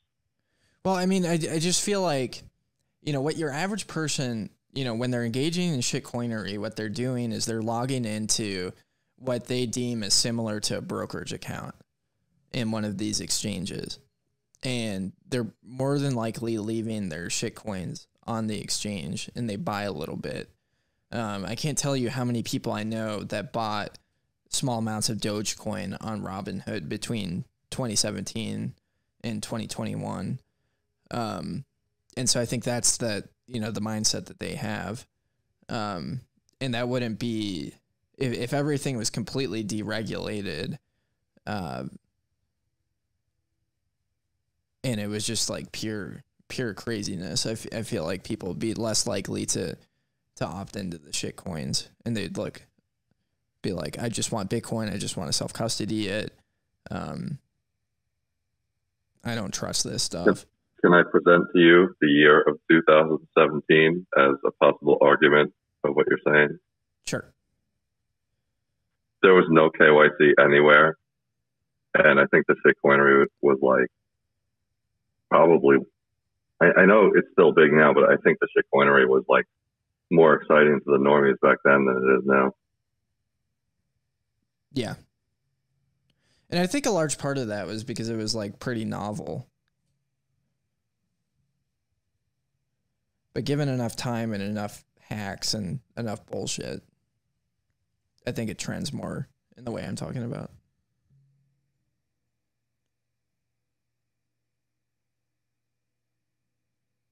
It doesn't help when the fucking exchanges are uh, are pushing these shit coins. Uh, people get so excited when number go up and they keep on pushing this shit. Yeah. Yeah, that's what I typically hear. Oh, you know, what shit coins should I be in? Well, what what should I be investing in? Sorry, And I I just tell them to stay the stay away from shitcoins, man. They're all it's a casino. But that's the first question. It's always what's what's the best investment. A good, well-rounded portfolio consists of Bitcoin, bullets, and food with a long shelf life. That's my investment thesis. Hundred percent. Yep, couldn't agree more. My investment thesis is education and then trade your shitty money for real money. It's not an investment. You're just getting real money. Yeah.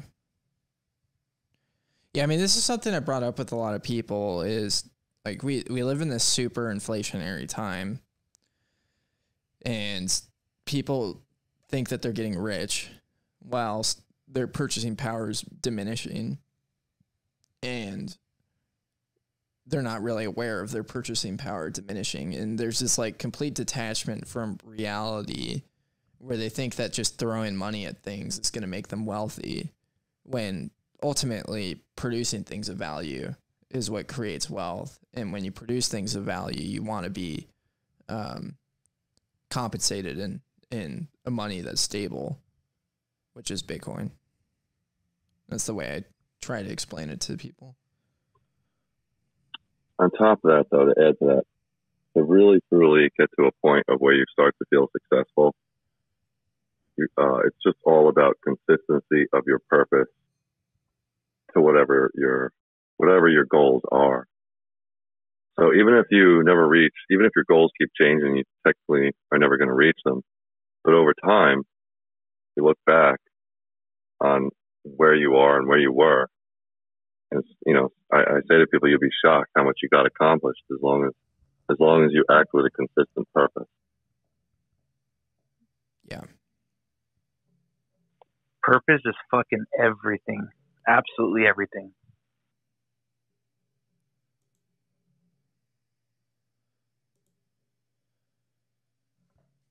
Yeah, I agree. And it takes a lot of discipline, like self discipline. A lot of you already know this. I feel like I'm preaching to the choir about about like this whole like discipline and self purpose and just uh, working towards a continuous goal. So that way you always uh, are moving forward at least. You know, obviously your, your goals are going to change all the time. So you're never going to reach the goal that you originally set out for. But when you look back after you've accumulated like your life, you know, that life's work over that time, obviously big, holding like a stable, like a actual solid money, like Bitcoin actually like helps towards that. But yeah, a lot of it really just starts with self. Yeah. Every day I wake up in the morning with the purpose of uh, being more like Dennis Porter.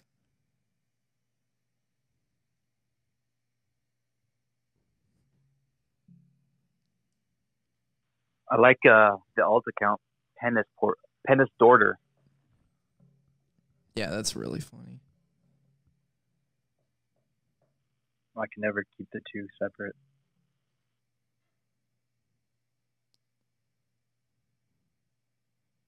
Yeah, they're easy to mix up. Penis Dorter has way more, way more. Uh, oh, Zorn says could be worse. He could be like Le- Lex Fridman. That's funny. I do have to say though, Lex Fridman is kind of a badass. He does have a black belt in ground karate, which is not an easy achievement. What's ground karate? I've never heard of that. Uh, Brazilian jiu jitsu. I just call it ground karate. That's kind of fucked up. I do jiu jitsu. Yeah, jiu jitsu's dope. Yo, Surfer Jim, dude, like yo, you're so up? you're you're so in shape, dude. Like, how have you kept it up this long? What makes you think I'm so in shape? Dude, because when I saw you, you move fast and lively. Uh, well, I appreciate that. I have, well, all right, I am in better shape than I was a couple of years ago, that's for sure. Because I was getting old and fat and my surfing was horrible. And I felt like, what the fuck, man? The people my age still surfing good. And I had to get real, man. I looked in the mirror and I said, the guy in the mirror is the problem, not the world around me. So I changed my diet mostly. Uh, I eat mostly a carnivore diet. And for those who don't know about that, look into it. If you're not feeling great, you're not in the best shape you can get in, and I'm not. I'm just still working towards it. But uh, it's remarkable how running your body on fat for energy compared to carbohydrates for energy, what that does and how that feels, and it's mind mind blowing. Um, aside from Bitcoin, it's one of the things I obsess about. So I want to make sure I'm doing it right. So I'm constantly teaching uh, myself and, and just learning as much as I can about the right way to go about it. And uh, carbohydrates are the enemy. Uh, we essentially do not need any of them, including fruits and vegetables. We can live without them for decades. People have been doing it. Uh, but the narrative is such that people don't know that. They want you to eat all the processed bullshit, the seed oils, because they make a lot of money on that stuff. And of course, that keeps you unhealthy, which gives pharmaceutical companies all kinds of reasons to make special pills that'll fix everything instead of just fixing your diet. So they sell you the shit to make profits. They keep you sick so they can sell you some pills so you can eat more shit. And it's just you know horrible cycle. And luckily, I broke it. You know, and uh, it's just really eating good. And I'll tell you another thing: when you run on fat, your energy level is through the roof. Like I'm hardly ever tired. I I go on like last week in Miami, every night, four to five hours sleep, and constant on the move every day, like all day. And I don't know, every day I made it. I didn't take a nap one single day, and uh, yeah, whatever. That's it. That's it. Just get your diet straight. Honestly, um, carnivore, ketogenic diet, that's the closest to uh, what's going to get you healthy, in my opinion. I thought the way to be healthy was to drink six Red Bulls a day and only eat pizza. Well, Neil has it because he's got the, the white claws down. So he can do like 20 or 30 a day and still bang out, you know, productivity, Bitcoin mining. So I might have to look into that. I don't know. I think alcohol is a shitcoin personally. Yeah, I agree. Yeah, I haven't been drunk in over 20 years. I totally agree. Huddle Tarantula makes the drinks too strong. I'll, I'll, I'll throw that in there. Hmm. So yeah, I I came up with the idea this week or today that a Huddle Tarantula reality TV show would be pretty dope. Curious what your guys' thoughts are.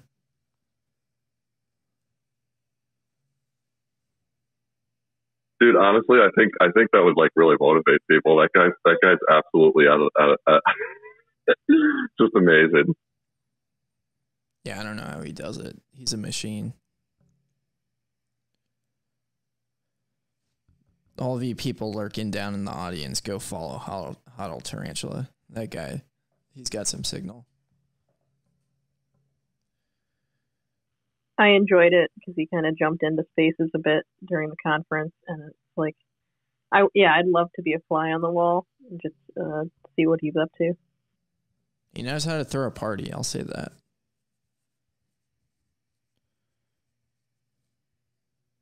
Anywhere that guy goes, he's it's a party. I will say that he is a stand-up guy. I met him last year. I saw him again this year. He's consistent. He's a hard worker. He understands Bitcoin. Uh, he's not a shitcoiner. Uh, and he's a he's a unique guy, uh, fun guy, interesting guy. Uh, haven't been to any of his parties, so I'll have to check that out. But um, he's definitely a stand-up guy. If you look at the people to follow with Signal, he's one of them. That's not true. I was at one of his parties with you, Jim, at the taco place. We were there together. Oh, dude, I didn't know. I didn't realize you were calling that one of his parties. That was excellent, actually. And I don't even eat tacos, but the the gathering of people was definitely awesome. So, all right, I agree. Yeah. Yeah. Yeah. So Planet in the chat says, "Did we really need 500 speakers at the at Miami this year?" Um, I kind of went over this earlier. I went to one talk. I went to the live RHR, and I was there because I love Marty and Matt, and I was also there to protest the bends, we needed some counter counter protests because they tried to to come up with this stupid thing where they had signs saying support the Bens, um, but they can't meme, so it kind of fell flat on its face. Um, but yeah, I mean, I I think you know ultimately where the conference has value is not going and sitting in speakers. I think the majority of us have listened to all these people talk um, a lot on podcasts. We've consumed endless Bitcoin content. Um, there's not going to be a ton of signal there, um, but it's being around other Bitcoiners. Uh, that's, yeah. Planet says main, main Bitcoiners get sidelined to the secondary stage. Uh, main stages were just rich people who paid for slots. Yeah, uh, that might be a thing, but you know, the conference is cool. Got to talk to a lot of cool people. Um, got to meet Surfer Jim, Top Roller, uh, Max, who's in the audience in person. Got to follow Huddle Tarantula around, and um, so I think that's where it's worth it. And you could you could have a great conference experience by going to where it is without buying a conference ticket. I think even that would be pretty dope. Just meeting people afterwards. Um, but yeah, um, I wanted to talk about this with Skeef. Skeef's not on the podcast, um, or he's not here tonight. Uh, but I I thought that the war on Benz had ended. I thought I thought we won. Um, oh, Zorn says, uh, "I wish one day I was cool enough to meet Surfer Jim." Dude, you're cool enough already. There's nothing special about me. I just don't give a shit, so I speak my mind more than most people are are willing to. Most people have shit they don't want to lose, backlash they're worried about, and that's very legitimate. You know, um, our society doesn't tolerate uh, people that push back as hard as I do sometimes, but I am just a regular freaking dude, man. I'm telling you, I can't believe the Bitcoin community has uh, accepted me as much as they have, but uh, nothing special, man. I'm just a dude that just wants to be happy and live life and catch some waves and have some friends and get rid of the fucking government that's destroying our lives. That's what I'd love to see. You know, like they're they're destroying lives. Those people are evil parasites, and um, I'm just so sick of it that I just can't shut up about it. So I may make a lot of noise, but uh, I'm no different than anybody else listening right now. We're all just people trying to navigate a crazy world, and I'm just trying to do my best. I don't know, Jim. You you slayed a billionaire in front of everybody. That's a pretty big deal. I slayed nobody. The community slayed the guy. Stop fucking lying! God fucking damn it! I just started it. It's like I put a snowball at the top of the hill and the plebs came along and kicked it down and it turned into an avalanche. That's all. Yeah. Well, Planet says hopefully the signal gets better next year. I have my doubts. I, I also have my doubts. I, I doubt it will, but again, I want to iterate. Being around the plebs was dope. And I got to talk to a lot of cool people. I got to talk to Luke Rudkowski. I've been following him for a while. Uh, I got to talk with Matt Odell. I Got to meet him in person for the first time. He gave me a few minutes. Um, he was super busy, but he's just a really cool dude, you know? It feels good like these people have listened to tons of their content to just give you you know their full attention for a few minutes um, and that's kind of what you get at these these things uh, that you won't get elsewhere so in that it's That's worth it. totally, yeah, totally worth it. Like the people that you listen to on a podcast that are you think are like smart and special and whatever, and you get them face to face. They got a minute of your time. They're the nicest people going. Like they really are. I mean, ninety percent. Uh, I don't even. I don't. I don't know everybody, but it seems to me Bitcoiners go out of their way to help people that are serious, that want to know, that aren't you know shitcoiners or or trying to take advantage. And even a guy like Matt Odell, like when I first met him, I went to a BitDevs meeting in New York City. I knew who he was. He didn't know me. I ended up just sitting next to him, literally at the meeting. And you know, I'm, I'm like, holy shit, that's Matt Odell, man. Or should I say something like, what's he gonna say? It's cool as hell, man. We're good friends now. I just was like, what's up? I'm Jim. That's all. He's a dude. It doesn't matter. Um, nobody nobody is really special in this space. Just some people know some stuff that other people don't know. That's it. One day, I'll put, I'll put it to you this way: everybody listening to my voice right now has the potential to be a major influencer ten years from now because there's well over 7 billion people on this planet that have no idea what Bitcoin is. And everybody listening to me right now is already ahead of them. So you can all be Matt Odell, Michael Saylor kind of person someday. If you want that, be that person. Be, you know, go learn what you got to learn. Start talking to the right people, make the right connections. All of a sudden, people will be listening to you and going, that guy's smart. Maybe he knows what he's talking about. You know, become that person. It's not that hard. And no one's stopping you. Yeah. Yeah. Be the person that takes news stories, tweets them out with breaking beforehand. We're all Dennis Porter. And and you have to say it before you've even confirmed if it's true or not. Yeah. You can you can go and delete the, the tweet if uh, it was wrong. Or you can keep it up and be proud of uh, being an agent, a, a Russian bot, an agent of disinformation. Um, well, I wanted to, I'm going to talk about this again next week and get Steve's thoughts on it because he was the orchestrator of the, the war on Benz. Uh, but it was pretty funny at the conference, all the stuff that was going on. And, you know, I thought that the conference would be the peak of the, the, the battle between the Benz and the anti Benz, but it seems like that's where it really just kind of got started and is continuing on afterwards. Um, but it it was awesome during RHR. Uh, a bunch of, uh, I mean, the battle just went on. Steve Barbour got on stage with i support the Benz. Steve Barbour chose the wrong side of history. Really fucked up bad there.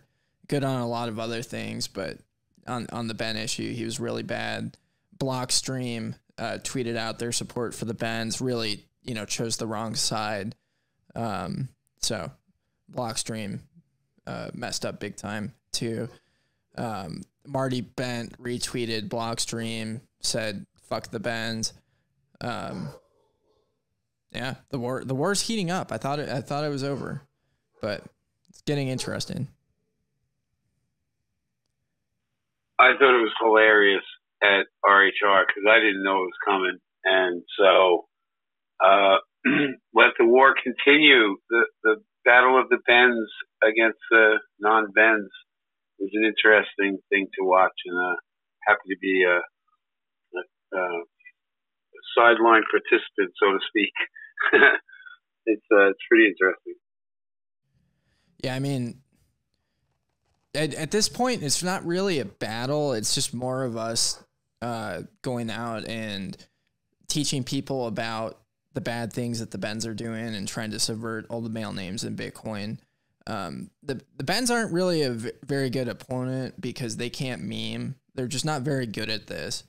Um, they thought that they had this thing in the bag by creating a cabal and trying to um, say stupid collectivist nonsense like we're all Bens and you know act all innocent. But once the light was shown on them, they're they're really struggling to get a foothold.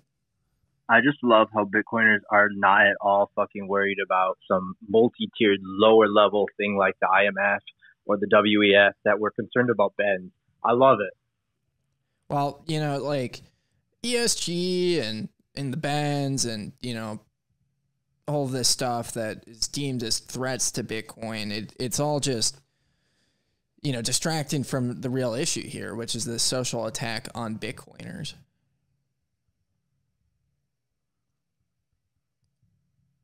So I got a plan for the next conference.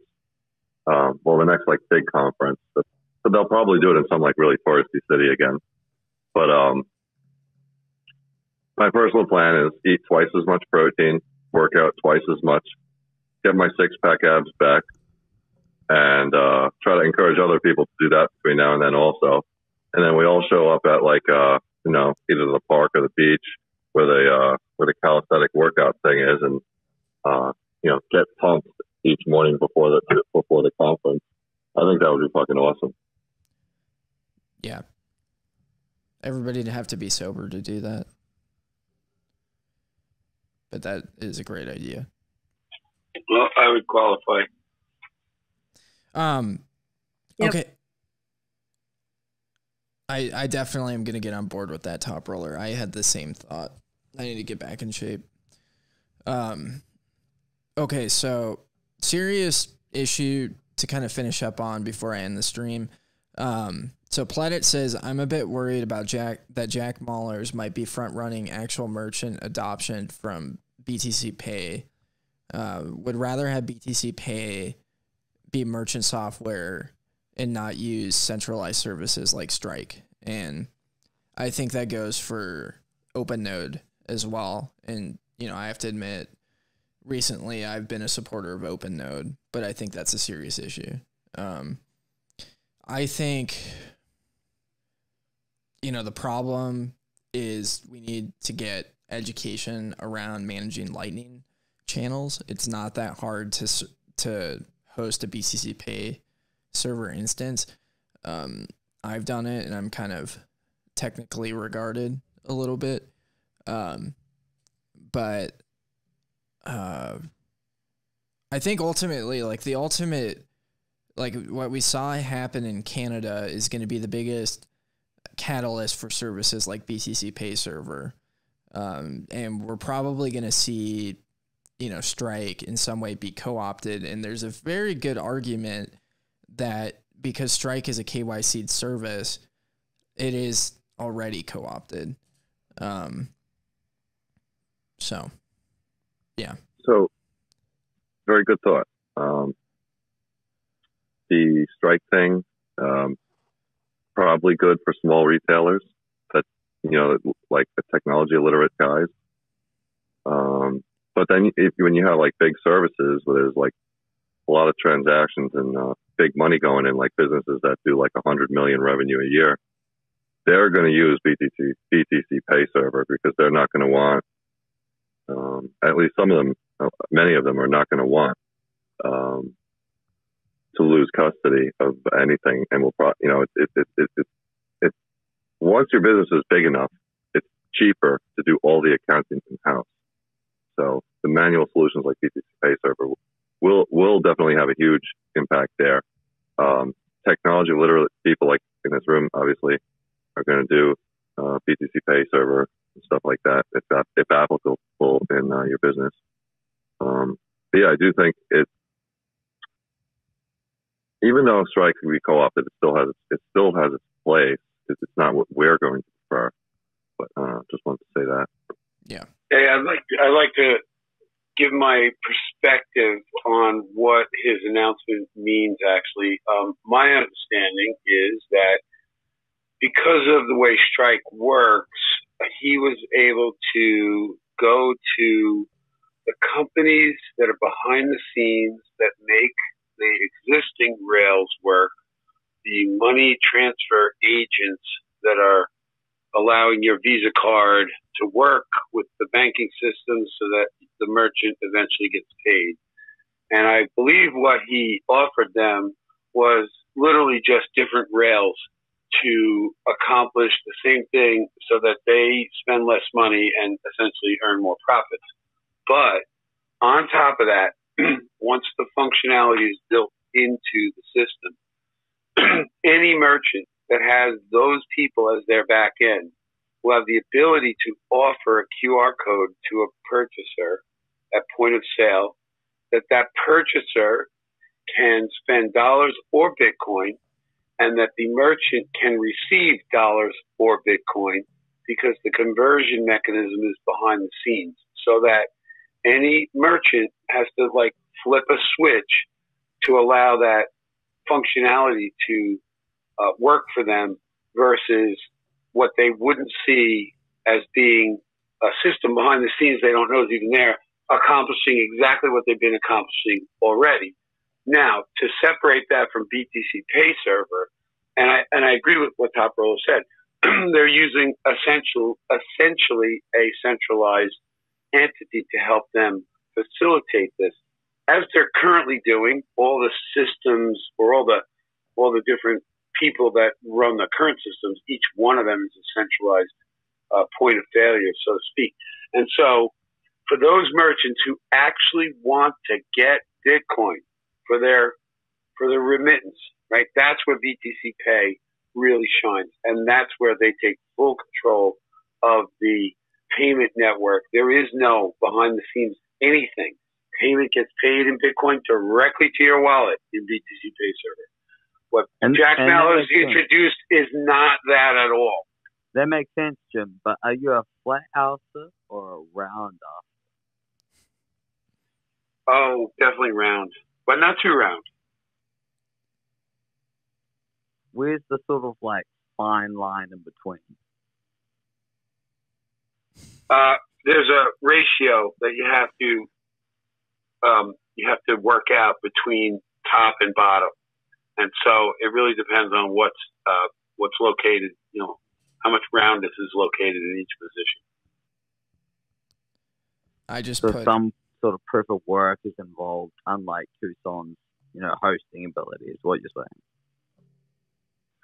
The proof of work is in what you see, because if the work was not done, what you see is not going to be what you want. Makes total sense. Total sense. Thank you. Thank you. Glad I could be of service, young man. I really appreciate your inquisitiveness. Anytime, brother. Thank you, Two Tucson. Thank you.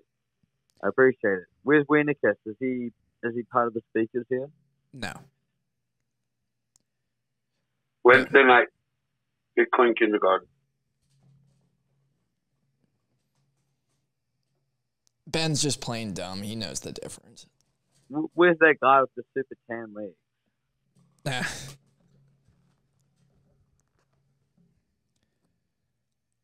So Ben, do you think the, did the council accomplish their dastardly goals this conference or not? Well, I mean, you we all see that the block string stands with the bands, that TFTC or Matt Odell stands with the bands. What else do we see? I mean, there, really just seems one guy, Geek, that seems against the bends, and he's what, like 0.1 of a bend? So, I mean, I think we're pretty good. What do you reckon? I don't know. Do you see? Like, what, what what is the goal to accomplish here? Is it to change heart and minds of the plebs, or get a bunch of uh, influencers supporting your cause? Because if you astroturf this thing, you know, with with influencers, you know that that's essentially what you're what you're arguing for.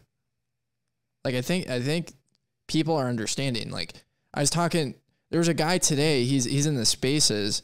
He's got the dog uh, um, thing. I see you down there, Vivek. I know that that was you with that stupid tweet from the Blockstream account. Um, but there's this guy with the dog uh, profile picture who was debating. Uh, uh, it, his wife wanted to name their kid some variation of Ben, and he's like, "Fuck no, I'm not naming my kid Ben." Like that. That is real influence right here. But getting like Sure. Steve, Steve I mean- Barbour to like stand on the stage, or you know, getting Vivek to post something about Ben's and and say that that's the stance of Blockstream. Like that's not that's not doing anything substantial. First and foremost, uh, Steve Barbour is not part of Blockstream. Like, let's separate that as, a, as a first point there. Secondly, Steve Barbour has named his son Ben, and we're currently deliberating whether or not we give Steve Barber voting rights. Currently, the council agrees that, I mean, Steve can technically have a placeholder for his son Ben, but it, it, it's non-voting in in regards to the board's you know, decisions. So, I mean, I, I agree with his perspective and like wanting to, you know, choose the side of the Benz. Obviously, it's the winning side, and that way he gets to, you know, make somewhat of an influence and show his admiration, support for the Benz. Well, his son grows to be the best version that he can be, and therefore have somewhat of a higher standing of the Bitcoin Council of Benz. But you know, time will tell whether or not he is a great Ben to fit.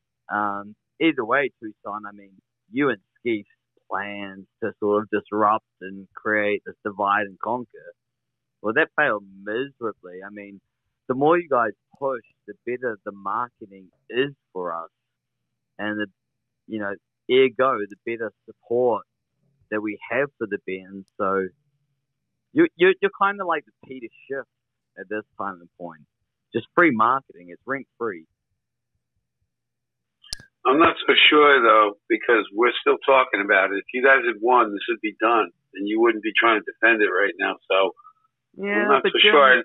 Anyway, you- Steve Barbour has you been in the game. Do you step in the way of that, or do you just let it carry on? Well, Got the free marketing could tip it in in favor in against you guys, you know. So like, uh, I'm not I'm not sure. I'm I'm still on the fence here. I mean, there's some good bends and there's some questionable bends out there. and Okay. No, bro. There's never, there's never, there's never been a good bend. Okay. Jim, Well, I know Jim, one who's thing, the good Steve- bands, who's the bad bend? Name names. Wait, I just want to say Steve Barbour has been in the game now, right? Instead of skin in the game, so now you know why he's on your side. Who's the good bands? Who's the bad bands? sir? Well, Steve Barbour's kid is Steve Barbour's kid is definitely a good Ben. He hasn't had time to become a toxic bad Ben yet, so I'm giving him the, the pass on that. Um, Are you beyond that, toxicity is a negative aspect, though, Jim? well, no, I, I can't because I'm very toxic. So Exactly. regard. So name a good band, name the bad bands. Name them, Jim. The No, no, no. I- I'm not making. I'm not making those judgments. I just have a feeling that some that of them are. you're scared of the bands and the Oh, uh, fuck that- yeah, man! There's way too many of them at this point. I haven't. We haven't So- built up enough of an army to really. You know, we have to go at it. dangerous, So Jim, I completely understand. I know where you're coming from. Um, as one of your fellow bands, I can provide some counsel and some support here. Um, basically, what I would say as a friend is be very fucking careful of what you say, Jim. See, Right? It's, Oh, it's I am. actually a low time preference position though, because like you, you got to think like Bitcoin's generational wealth. So anyone bringing children into this world and and, and and like naming them Ben, like that's the real attack vector here. Okay, so like we need to defend the network against future Bens. I mean, Quickly, you can uh, try, but at the same point, if you're going to have a son and you want him to succeed in life, what is the better opportunity of him succeeding as a Bitcoiner Ben or as like the other 49%? Do you know what I mean? Hey, Tucson. Just wanted to quickly let you know, you know, um, nothing personal. Me and uh, Price happened to see each other, and uh, we just happened to strike a quick deal. And um, the offer still remains on the table for you guys as well. Uh, I don't discriminate. Yeah, that's okay. You guys chose the wrong side of history. Yeah, I mean, like when you look at Steve Barbour, I think what he did going up on stage is he was like, you know, like his kid's six months old. So he named him Ben before he knew about the subversion. So he's just trying to cope. That's what's happening here. That's a good he point. He's riding the wave. A kid, and the kid that he has looks older than you. Oh, slam and a half! Holy shit! Yeah. Yeah, I agree. There there is no such good thing as it as a good bend. Well, there's there's one bend that I do like, and that's physical Bitcoin art. It's a bummer that he's not here right now. But he's a good Ben. Tucson, you were just, I, I, if I recall your tweets correctly, you were pretty stoked you didn't get punched in the face. I mean, so all in all, it's been a pretty good conference. You met some good bends. Like, what do you consider a good Ben at this point? Um, Tucson, are people trying to punch you in the face? Because uh, we can fix this for a price. I, I I tweeted that I went to the conference and Kiwi didn't punch me in the face. Um, no, I Tucson has wasn't. never been punched in the face. See, you know, here here's the thing: is like I'm not afraid to get punched in the face if I'm telling the truth. If that offends somebody, you know, I'll take a punch in the face, and then I'll do some Yeah. ground karate. To be fair, though, like a, a, strong breeze would blow you over. Maybe. But where I'm going with this is that, you know, you're essentially coming up here on stage and proving all of our points correct about the subversive bends. You- You're not wrong, but I am one of many. We are legion. Expect us. You heard it here, folks. I'm gonna keep the spaces open for a little bit. I just hit two hours on the stream. So I want to thank everybody for joining uh, Toxic Airwaves tonight. Bummer that Skeef couldn't be here. Uh, we're gonna we're gonna have some more thoughts on the Bens next week. Um, apparently, this battle isn't over. Um, it continues to to get more escalated and continues to get pumped into the mainstream of uh, of Bitcoin, and it might culminate into a panel next year. We'll we'll see what happens. Uh, This with- generational warfare, bro. This one. It, it is just getting started. And let me just say, um, if we recall some of Skeef's activism throughout the conference, let us recall that in a, you know, a relative manner in the sense that Skeef was one of maybe 20, 30 people that were pro Ben. There was, for every like 20 or 30 pro Ben um, support people we had, there was one Skeef and it was literally just skeef every time. So yeah, I don't know. Like per, perhaps at like some point you realize you're just part of the losing side and just you know try and join. And and at that time, like we may consider your application as a support member to the Council of Bens. Maybe not. I don't know. You to be decided. I don't know. That's a bullshit argument. We don't br- believe in democracy or majority rule in the slightest. And with that logic, we might as well have just raised the block size of Bitcoin. No, Including that, that's Bitcoin. an Fork, irrelevant. fork off and make Ben. an irrelevant analogy. We we always agree on the Pareto distribution of those who can will, and in this regard, the bench can and do, and the skis are kind of just you know left behind in the wind, and therefore are trying to make the democratic argument and a way to you know subvert and to make it a collectivist point of view, but it's it's not necessarily the case in the sense that the Bens are just inherently a higher, you know, status in the hierarchy of Bitcoin. Yeah, whatever. That sounds like some fiat garbage. Where where You sound like a Ben racist, bro. Like like a, a Ben supremacist. Yeah. Yeah. I mean, essentially what Kiwi's arguing here is that we're a Kohler because we have a club. We formed a club and you're not allowed in. No, nature has always had some sort of like 80 20 Pareto distribution. There's always been a hierarchical art, you know, aspect. And it just seems, you know, that the Bens are just taking up that that component. Okay. Have fun staying poor, Kiwi. All right. Well, I want to thank everybody for dropping into the stream tonight. Thanks for everybody participation participating in spaces.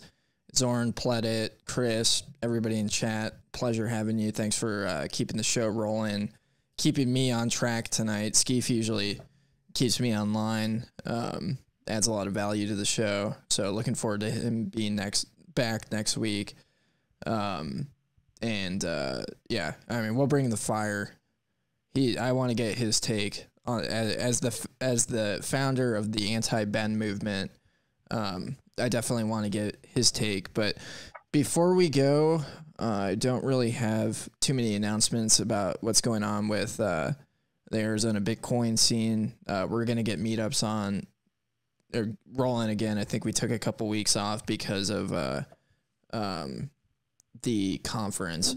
Everybody was there. All the organizers were. Uh, but we're gonna get that up and rolling again. Super exciting stuff happening there. Uh, we're getting merchant adoption. We're getting. Uh, I mean, we already have non KYC or as I like to call ethical Bitcoin available for anybody that wants it at all the meetups. Um, but yeah, big sh- shout out to our show sponsors, Dennis Porter. Uh, this show is presented by Dennis Porter. He is the one that makes it possible. Uh, he supports the show by sending us um, uh, his uh, breaking news before he tweets it out, so we get it hours in advance of all of you fools. And uh, yeah, we're really on the on the. Is that before or after Dan Held says that? That's a good question. Good one. Uh, I'll have to. Yo, Tucson. Well, I got well, I got to break in. Just want to thank you for always doing this on Monday night. Gives me something to do while I'm getting organized, and uh, you know me, I love to rant about shit. So uh, I appreciate it uh, very much, and uh, you know everybody that's listening, have a great night. Uh, it's late where I am, so I'm gonna I'm gonna jump off now, uh, and I'll talk to you next week or whenever. But uh, again, thank you very much for doing this. Sounds good. Thanks for dropping in, Jim. Yeah, shall I hate surfer, Jim? All right, guys. Talk to you later, Catch you Jim. later. Yeah. All right, everybody. Have a great. Yeah, man. Have a great night, everyone. Thanks. I also want to. and skate suck ass. I also want to give a big shout out to our original sponsor, Dirtbags Bar, uh, best bar in the world. Uh, it's a great place to meet your future ex-wife. Uh, couldn't show wouldn't be possible without them. Um, so yeah, there's our sponsors. That's the show. Thanks for tuning in, guys. Uh, hope to see you on Bitcoin Kindergarten Wednesday night. Uh, I got their hat on. Cool dudes. Got to meet them in person. That's the next the next thing. Looking forward to the week. Talk to you later.